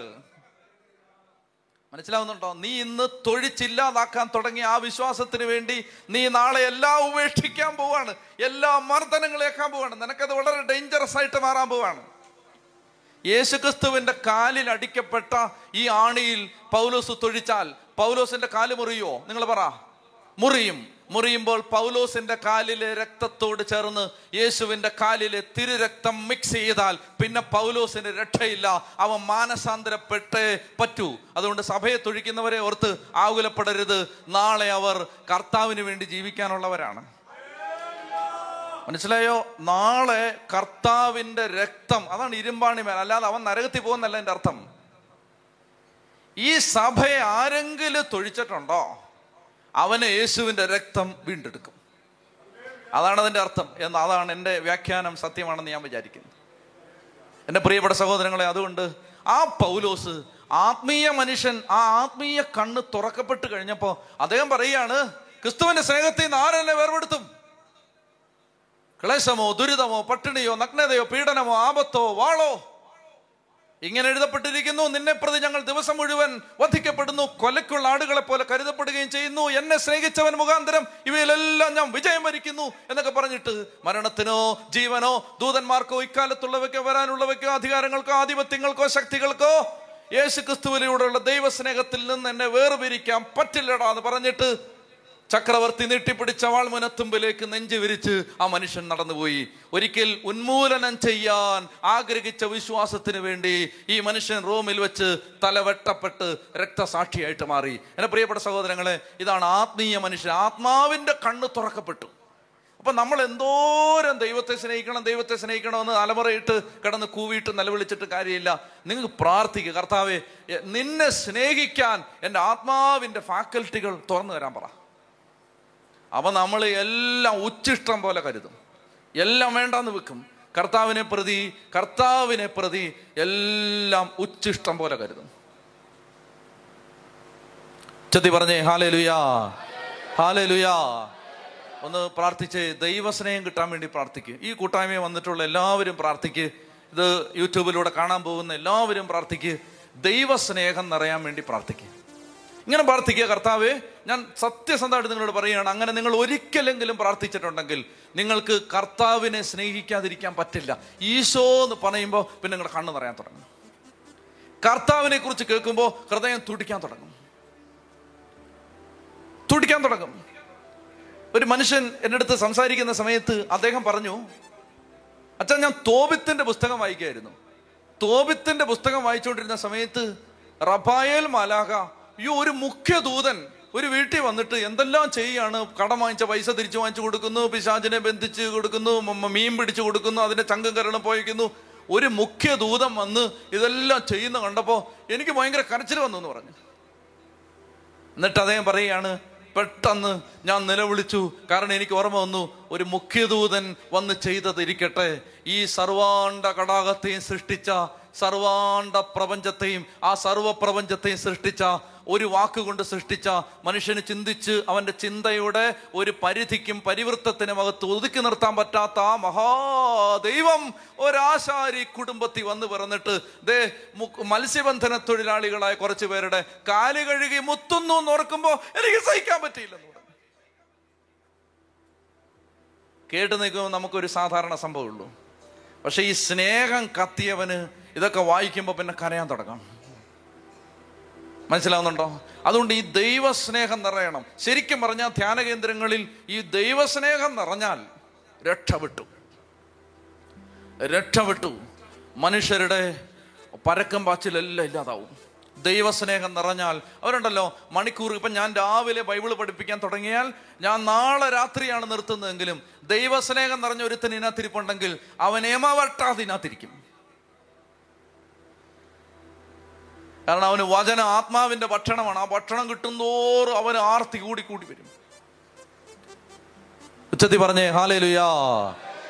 അപ്പോൾ പ്രാർത്ഥിച്ച്, കർത്താവേ നിന്റെ സ്നേഹം എന്നിൽ നിറയട്ടെ. ഈ ഒരു ഒറ്റ വചനത്തിൽ നമ്മൾ നിൽക്കുകയാണ്. ഇസ്രായേലെ കേൾക്കുക, നിന്റെ ദൈവമായ കർത്താവ്, ഒരേ ഒരു കർത്താവ്, നിന്റെ ദൈവമായ കർത്താവിനെ പൂർണ്ണ ഹൃദയത്തോടും പൂർണ്ണാത്മാവോടും സർവ്വശക്തിയോടും കൂടെ സ്നേഹിക്കണം. അപ്പോൾ ഒന്ന് പ്രാർത്ഥിച്ച് കണ്ണടച്ച് കരങ്ങൾ സ്വർഗത്തിലേക്ക് ഉയർത്തി ഇപ്പോൾ എല്ലാവരും ഒരുമിച്ച് പ്രാർത്ഥിക്കുക. നമുക്ക് എല്ലാവർക്കും ദൈവസ്നേഹത്തിൻ്റെ പൂർണ്ണത കിട്ടാൻ, കർത്താവിനെ സ്നേഹിക്കാൻ പറ്റാൻ ഒരു കൃപ കിട്ടണമേ എന്ന് ആഗ്രഹിച്ച് ഒരു 10 പേര് നിങ്ങളുടെ സ്വരം കേൾക്കട്ടെ, ഉച്ചത്തിൽ സ്തുതിച്ചേ ഹല്ലേലൂയ ഹല്ലേലൂയ ഹല്ലേലൂയ. നമുക്ക് വേഗം 1-2 കാര്യങ്ങളിലൂടെ പറയാം. ഇനി കർത്താവ് പറയുന്നത് വായിച്ചേ. 6-ാമത്തെ അധ്യായം 4-ാമത്തെ വാക്യം വായിച്ചു. 6-ാമത്തെ വാക്യം വായിച്ചു. ഞാൻ ഇന്ന് കൽപ്പിക്കുന്ന ഈ വചനങ്ങൾ നിങ്ങളുടെ ഹൃദയത്തിൽ ഉണ്ടായിരിക്കണം. ജാഗരൂകതയോടെ അവ നിങ്ങളുടെ മക്കളെ പഠിപ്പിക്കണം. വീട്ടിലായിരിക്കുമ്പോഴും യാത്ര ചെയ്യുമ്പോഴും കിടക്കുമ്പോഴും എഴുന്നേൽക്കുമ്പോഴും അവയെപ്പറ്റി സംസാരിക്കണം. അവ കയ്യിൽ ഒരടയാളമായും നെറ്റിത്തടത്തിൽ പട്ടമായും അണിയണം. അവ നിങ്ങളുടെ വീടിൻ്റെ കട്ടിളക്കാലിന്മേലും പടിവാതിലിന്മേലും എഴുതണം. അപ്പം ഇങ്ങോട്ട് നോക്കിയേ, അതായത് അടുത്തത് ഇവിടെ പറയുന്നത് നമ്മൾ ഈ ദൈവം നമ്മുടെ ജീവിതത്തിൽ ചെയ്ത കാര്യങ്ങൾ, അതുപോലെ തന്നെ ദൈവവചനത്തിൽ ദൈവം നമ്മളോട് സംസാരിച്ച കാര്യങ്ങളും അടുത്ത തലമുറയ്ക്ക് പകർന്നു കൊടുക്കണം. ഇപ്പം നമുക്ക് ദൈവം ഇതൊക്കെ പഠിക്കാൻ ഒരു സാഹചര്യം തരുന്നു. നമ്മുടെ കുഞ്ഞുങ്ങളോട് ഇത് സംസാരിക്കണം. ചെറിയ പ്രായത്തിൽ അവർ കേൾക്കുന്നതാണ് അവരുടെ മനസ്സിൽ സജീവമായി ഏറെ വർഷങ്ങൾക്ക് ശേഷവും നിലനിൽക്കാൻ പോകുന്നത്. ആശാസ്യമായ ഒരുപാട് കാര്യങ്ങൾ, ഒരു ഹോപ്പ്ഫുള്ളായ ഒത്തിരി കാര്യങ്ങൾ നമ്മൾ ഈ കാലഘട്ടത്തിൽ കാണുന്നുണ്ട്. ഈ കഴിഞ്ഞ ദിവസം ഒരു അപ്പൻ ഒരു വീഡിയോ അയച്ചു തന്നു. കൊച്ചുകുട്ടി, ചെറിയ കുട്ടി വചനം കാണാതെ പറയുന്ന ഒരു വീഡിയോ. അതായത് ബൈബിളിലെ പാസേജ് ഇങ്ങനെ കാണാതെ പറഞ്ഞുകൊണ്ടിരിക്കുകയാണ്. ഇഷ്ടംപോലെ കുട്ടികളുണ്ട് ഇവിടെ. അപ്പസ്തോലിക് സ്കൂളിൽ വന്ന അനേകം കുട്ടികൾ 100 കണക്കിന് ദൈവവചനങ്ങൾ കാണാതെ പഠിച്ച കുട്ടികളാണ്. അപ്പം അതെല്ലാം അവർക്ക് എവിടുന്ന് കിട്ടി? അതെല്ലാം മാതാപിതാക്കന്മാരുടെ ഒരു പരിശ്രമത്തിൽ നിന്ന് വരുന്നതാണ് അത് മുഴുവൻ. കുട്ടികളോട് ഇപ്പോൾ ചെറിയ കൊച്ചു കുഞ്ഞുങ്ങൾ പ്രാർത്ഥനകൾ ചൊല്ലുന്നത്, ജപമാല ചൊല്ലുന്നത്, ബൈബിൾ വായിക്കുന്നത്, ബൈബിൾ കാണാതെ പഠിക്കുന്നത്, ഇതെല്ലാം പ്രൊമോട്ട് ചെയ്യണം. ഇതാണ് ഈശോ ഇവിടെ വചനം പരിശുദ്ധാത്മാവ് പഠിപ്പിച്ചു തരുന്നത്. അതായത് നിങ്ങളുടെ ഹൃദയത്തിൽ ഇത് ഉണ്ടായിരിക്കണം. നിങ്ങൾ നടക്കുമ്പോഴും കിടക്കുമ്പോഴും യാത്ര ചെയ്യുമ്പോഴും എല്ലാം അതിനെക്കുറിച്ച് സംസാരിക്കണം. ഇപ്പം നമ്മുടെ വീടുകളിൽ നിന്ന് നമ്മുടെ മക്കൾ കേൾക്കുന്നത് എന്താണ്? അവർ കേൾക്കുന്നതാണ്. ഇപ്പോൾ നിങ്ങളുടെ വീട്ടിൽ എന്താണ് സംസാരം എന്നറിയാൻ നിങ്ങളുടെ കുഞ്ഞുങ്ങളുടെ സംസാരം ശ്രദ്ധിച്ചാൽ മതി. വീട്ടിൽ എന്താണ് സംസാരിക്കുന്നതെന്ന് അറിയണമെങ്കിൽ ഒന്നും വേണ്ട, ഒരു കൊച്ചുകുട്ടിയെ വിളിച്ച് ഒരു ഐസ്ക്രീം വാങ്ങിച്ചു കൊടുത്തിട്ട് വെറുതെ വർത്താനം പറഞ്ഞാൽ വീട്ടിൽ പറയുന്ന എല്ലാം പുറത്തു വരും. എന്നെ എടുത്ത് ഒരു കൊച്ചുകുട്ടിയാണ്, കൊച്ചുകുട്ടി എന്ന് പറയുമ്പോൾ അതിൻ്റെ ഒരു കഷ്ടിച്ച് ഒരു 4 വയസ്സ് പ്രായം കാണും. 4 വയസ്സ് പ്രായമുള്ള ആ കൊച്ചുകുട്ടി സംസാരിച്ചപ്പോൾ എൻ്റെ അടുത്ത്, ഞാൻ ആ കുട്ടി മാത്രമായിരിക്കുന്ന സമയത്ത് എൻ്റെ അടുത്ത് പറയുകയാണ്, അച്ഛാ പാവപ്പെട്ടവർക്കെല്ലാം ചോറ് കൊടുക്കുന്നു, ഞങ്ങൾ ചോറ് കൊടുക്കുന്നു പറഞ്ഞു. എന്നിട്ട് പാവപ്പെട്ടവർ, വെയിലത്ത് കിടക്കുന്ന പാവപ്പെട്ടവർക്കെല്ലാം ഞങ്ങൾ വീടുണ്ടാക്കി കൊടുക്കുന്നു പറഞ്ഞു. ഭക്ഷണം കഴിക്കാതിരിക്കുന്ന സമയത്ത് ആ കൊച്ചുകുട്ടി ചോദിക്കുകയാണ്, പാവപ്പെട്ടവരെല്ലാം കഴിച്ചു കാണുമോ എന്തോ. ഈ സാധനം ഈ കൊച്ചിൻ്റെ വായിൽ നിന്ന് വരുന്നത് ആ വീട്ടിലെ സംസാരമാണത്, ആ വീട്ടിൽ. അപ്പം അതുകൊണ്ട് നമ്മൾ എന്താണ് സംസാരിക്കുന്നത് അതാണ് നമ്മുടെ കുഞ്ഞുങ്ങൾ പുറത്ത് വിടാൻ പോകുന്നത്, അവരുടെ വായിൽ നിന്ന് വരാൻ പോകുന്നത് വീട്ടിലെ സംസാരം. അതുകൊണ്ട് ഇവിടെ ദൈവം പറയുകയാണ്, ഇതൊരു അൺകോംപ്രമൈസിങ് സ്റ്റേറ്റ്മെൻ്റ് ആണ്. കർത്താവ് പറയുകയാണ്, നിങ്ങൾ മക്കളെ പഠിപ്പിച്ചിരിക്കണം. ഞാനിന്ന് കൽപ്പിക്കുന്ന ഈ വചനങ്ങൾ നിങ്ങളുടെ ഹൃദയത്തിൽ ഉണ്ടായിരിക്കണം. അതിനെന്താ വഴി? ആവർത്തിച്ച് ബൈബിൾ വായിച്ചുകൊണ്ടേയിരിക്കുക. കഴിഞ്ഞ ആഴ്ച ഞാൻ പറഞ്ഞിരുന്നു, 11 മാസം കൊണ്ട് ബൈബിൾ വായിച്ചു തീർക്കാം. ഒരു ദിവസം 4 അധ്യായം തുടങ്ങിയെന്തോ വായിച്ച് തീർക്കുക, വീണ്ടും വായിക്കുക, വീണ്ടും വായിക്കുക. അങ്ങനെ വായിച്ച് വായിച്ച് വായിച്ച് വായിച്ച് വായിച്ച് ഇത് നമ്മുടെ ഹൃദയത്തിൽ ഉണ്ടായിരിക്കട്ടെ, ഹൃദയത്തിൽ ഉണ്ടായിരിക്കട്ടെ. ഇനി എന്താണ് വരുന്നത്? അത് കഴിഞ്ഞിട്ട് പറയാണ്, ജാഗരൂകതയോടെ അത് നിങ്ങളുടെ മക്കളെ പഠിപ്പിക്കണം വീട്ടിലായിരിക്കുമ്പോഴും. അപ്പോൾ വീട്ടിൽ ഇടയ്ക്ക് ഇടവേളകളിലെ സംസാരം ഇത് വരണം, വചനം വരണം, ബൈബിളിലെ കാര്യങ്ങൾ വരണം, ആത്മീയ കാര്യങ്ങൾ വരണം. അങ്ങനെ ഒന്ന് വന്നു ഒരു മാസം അങ്ങനെ നിങ്ങളുടെ വീട്ടിൽ നിന്ന് സംസാരിച്ച് നോക്ക്. കുഞ്ഞുങ്ങൾ അവരുടെ സംസാരത്തിൽ കർത്താവിൻ്റെ കാര്യങ്ങൾ പുറത്തു വരാൻ തുടങ്ങും. വീട്ടിലായിരിക്കുമ്പോഴും യാത്ര ചെയ്യുമ്പോഴും, അപ്പോൾ വണ്ടിയിലിരുന്ന് എന്ത് സംസാരിക്കണം, യാത്ര ചെയ്യുമ്പോഴും കിടക്കുമ്പോഴും എഴുന്നേൽക്കുമ്പോഴും എന്ന് പറഞ്ഞാൽ ഇത് സംസാരിക്കാത്ത ഒരു സെക്കൻഡ് നമ്മുടെ ജീവിതത്തിലില്ല. ഊണിൽ ഉറക്കത്തിൽ ഒരേ ചിന്ത. അപ്പൊ അങ്ങനെ വരുമ്പോൾ നിങ്ങൾ പറയും, അങ്ങനെ വരുമ്പോൾ നമ്മുടെ ഭൗതിക കാര്യങ്ങളൊക്കെ ആര് ചെയ്യും? ബിസിനസ് തകരില്ലേ? ജോലി സ്ഥലത്ത് പ്രശ്നം ഉണ്ടാവില്ലേ? ഇഷ്ടം പോലെ ടെസ്റ്റിമണികൾ ഈ മേഖലയിൽ എനിക്ക് പറയാനുണ്ട്. അതായത് നിങ്ങൾ വചനം ധ്യാനിക്കുകയും വചനം ശ്രദ്ധിക്കുകയും വചനം സംസാരിക്കുകയൊക്കെ ചെയ്യുമ്പോൾ സകല കാര്യങ്ങളും കർത്താവ് ഏറ്റെടുത്ത് നടത്താൻ തുടങ്ങും. കർത്താവിൻ്റെ കരം നിങ്ങളുടെ വീട്ടുകാര്യത്തിൽ വരെ വന്ന് ഇടപെടാൻ തുടങ്ങും. ഓരോ കുഞ്ഞു കാര്യത്തിലും കർത്താവിൻ്റെ ശ്രദ്ധ വരാൻ തുടങ്ങും. ചെറിയ കാര്യങ്ങളായിരിക്കും, അതെല്ലാം ദൈവം ശ്രദ്ധിക്കാൻ തുടങ്ങും, ദൈവം അത് ചെയ്തു തരാൻ തുടങ്ങും. അതിനുള്ള ആളുകളെ കർത്താവ് കൊണ്ടുവന്ന് തരും, അതിനുള്ള സാഹചര്യങ്ങൾ കർത്താവ് കൊണ്ടുവന്ന് തരും. എല്ലാം കർത്താവ് ഏറ്റെടുത്ത് ഇത് കാരണം കർത്താവിൻ്റെ കൽപ്പന ഒരാൾ അനുസരിക്കുകയാണ്. ഊണിലും ഉറക്കത്തിലും എല്ലാം ഈ വചനത്തെക്കുറിച്ച് ഒരു ചിന്തയുണ്ടാവണം. യൂട്യൂബ് പ്രസംഗം കേൾക്കുന്നതിനെ കുറിച്ചല്ല ഞാൻ പറയുന്നത്, രണ്ടും തമ്മിൽ മിക്സ് ചെയ്യരുത്. യൂട്യൂബ് പ്രസംഗത്തിന് അഡിഷൻ ആവുന്നതും സീരിയലിന് അഡിഷൻ ആവുന്നതും ഏതാണ്ട് ഒരുപോലാണെന്നാണ് എൻ്റെ അഭിപ്രായം. മനസ്സിലായോ? അതായത് രാവിലെ തൊട്ട് വൈകിട്ട് വരെ അങ്ങനെ കേൾക്കരുത്. കാരണം എന്തെന്നറിയാമോ? ഇത് ദഹിക്കില്ല. നമ്മൾ വളരെ റിസർവ് ചെയ്താണ് ഇപ്പം അപ്ലോഡ് ചെയ്യുന്നത്.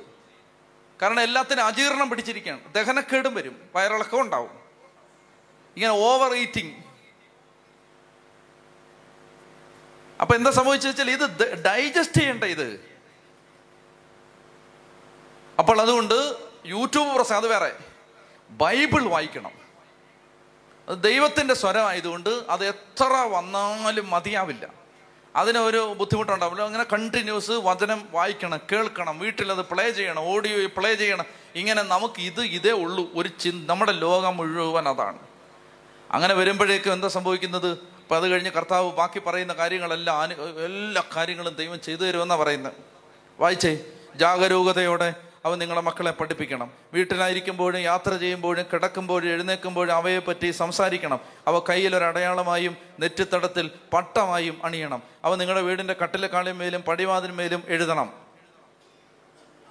ആ, നിങ്ങളുടെ ദൈവമായ കർത്താവ് നിങ്ങൾക്ക് തരുമെന്ന് നിങ്ങളുടെ പിതാക്കന്മാരായ അബ്രഹാം, ഇസഹാക്ക്, യാക്കോബ് എന്നിവരോട് ശപഥം ചെയ്ത നാട്ടിലേക്ക് നിങ്ങളെ കൊണ്ടുവന്ന് നിങ്ങൾ പണിയാത്ത വിശാലവും മനോഹരവുമായ നഗരങ്ങളും നിങ്ങൾ നിറയ്ക്കാത്ത വിശിഷ്ട വസ്തുക്കൾ കൊണ്ട് നിറഞ്ഞിരിക്കുന്ന വീടുകളും നിങ്ങൾ കുഴിക്കാത്ത കിണറുകളും നിങ്ങൾ നട്ടുപിടിപ്പിക്കാത്ത മുന്തിരിത്തോട്ടങ്ങളും ഒലിവ് മരങ്ങളും നിങ്ങൾക്ക് നൽകുകയും നിങ്ങൾ ഭക്ഷിച്ച് സംതൃപ്തരാവുകയും ചെയ്യുമ്പോൾ അടിമത്തത്തിൻ്റെ ഭവനത്തിൽ നിന്ന് കൊണ്ടുവന്ന കർത്താവിനെ മറക്കാതിരിക്കാൻ സൂക്ഷിക്കണം. ഇത്ര മതി. അടിമത്തത്തിൻ്റെ ഭവനത്തിൽ നിന്ന് നിങ്ങളെ കൂട്ടിക്കൊണ്ടുവന്ന കർത്താവിനെ മറക്കാതിരിക്കാൻ ശ്രദ്ധിക്കണം. പ്രിയപ്പെട്ടവരെ, നമുക്ക് ഈ നിയമാവർത്തനം 5-ാം അധ്യായവും 6-ാം അധ്യായത്തിൻ്റെ ആദ്യ ഭാഗവുമാണ് നമ്മൾ കണ്ടത്.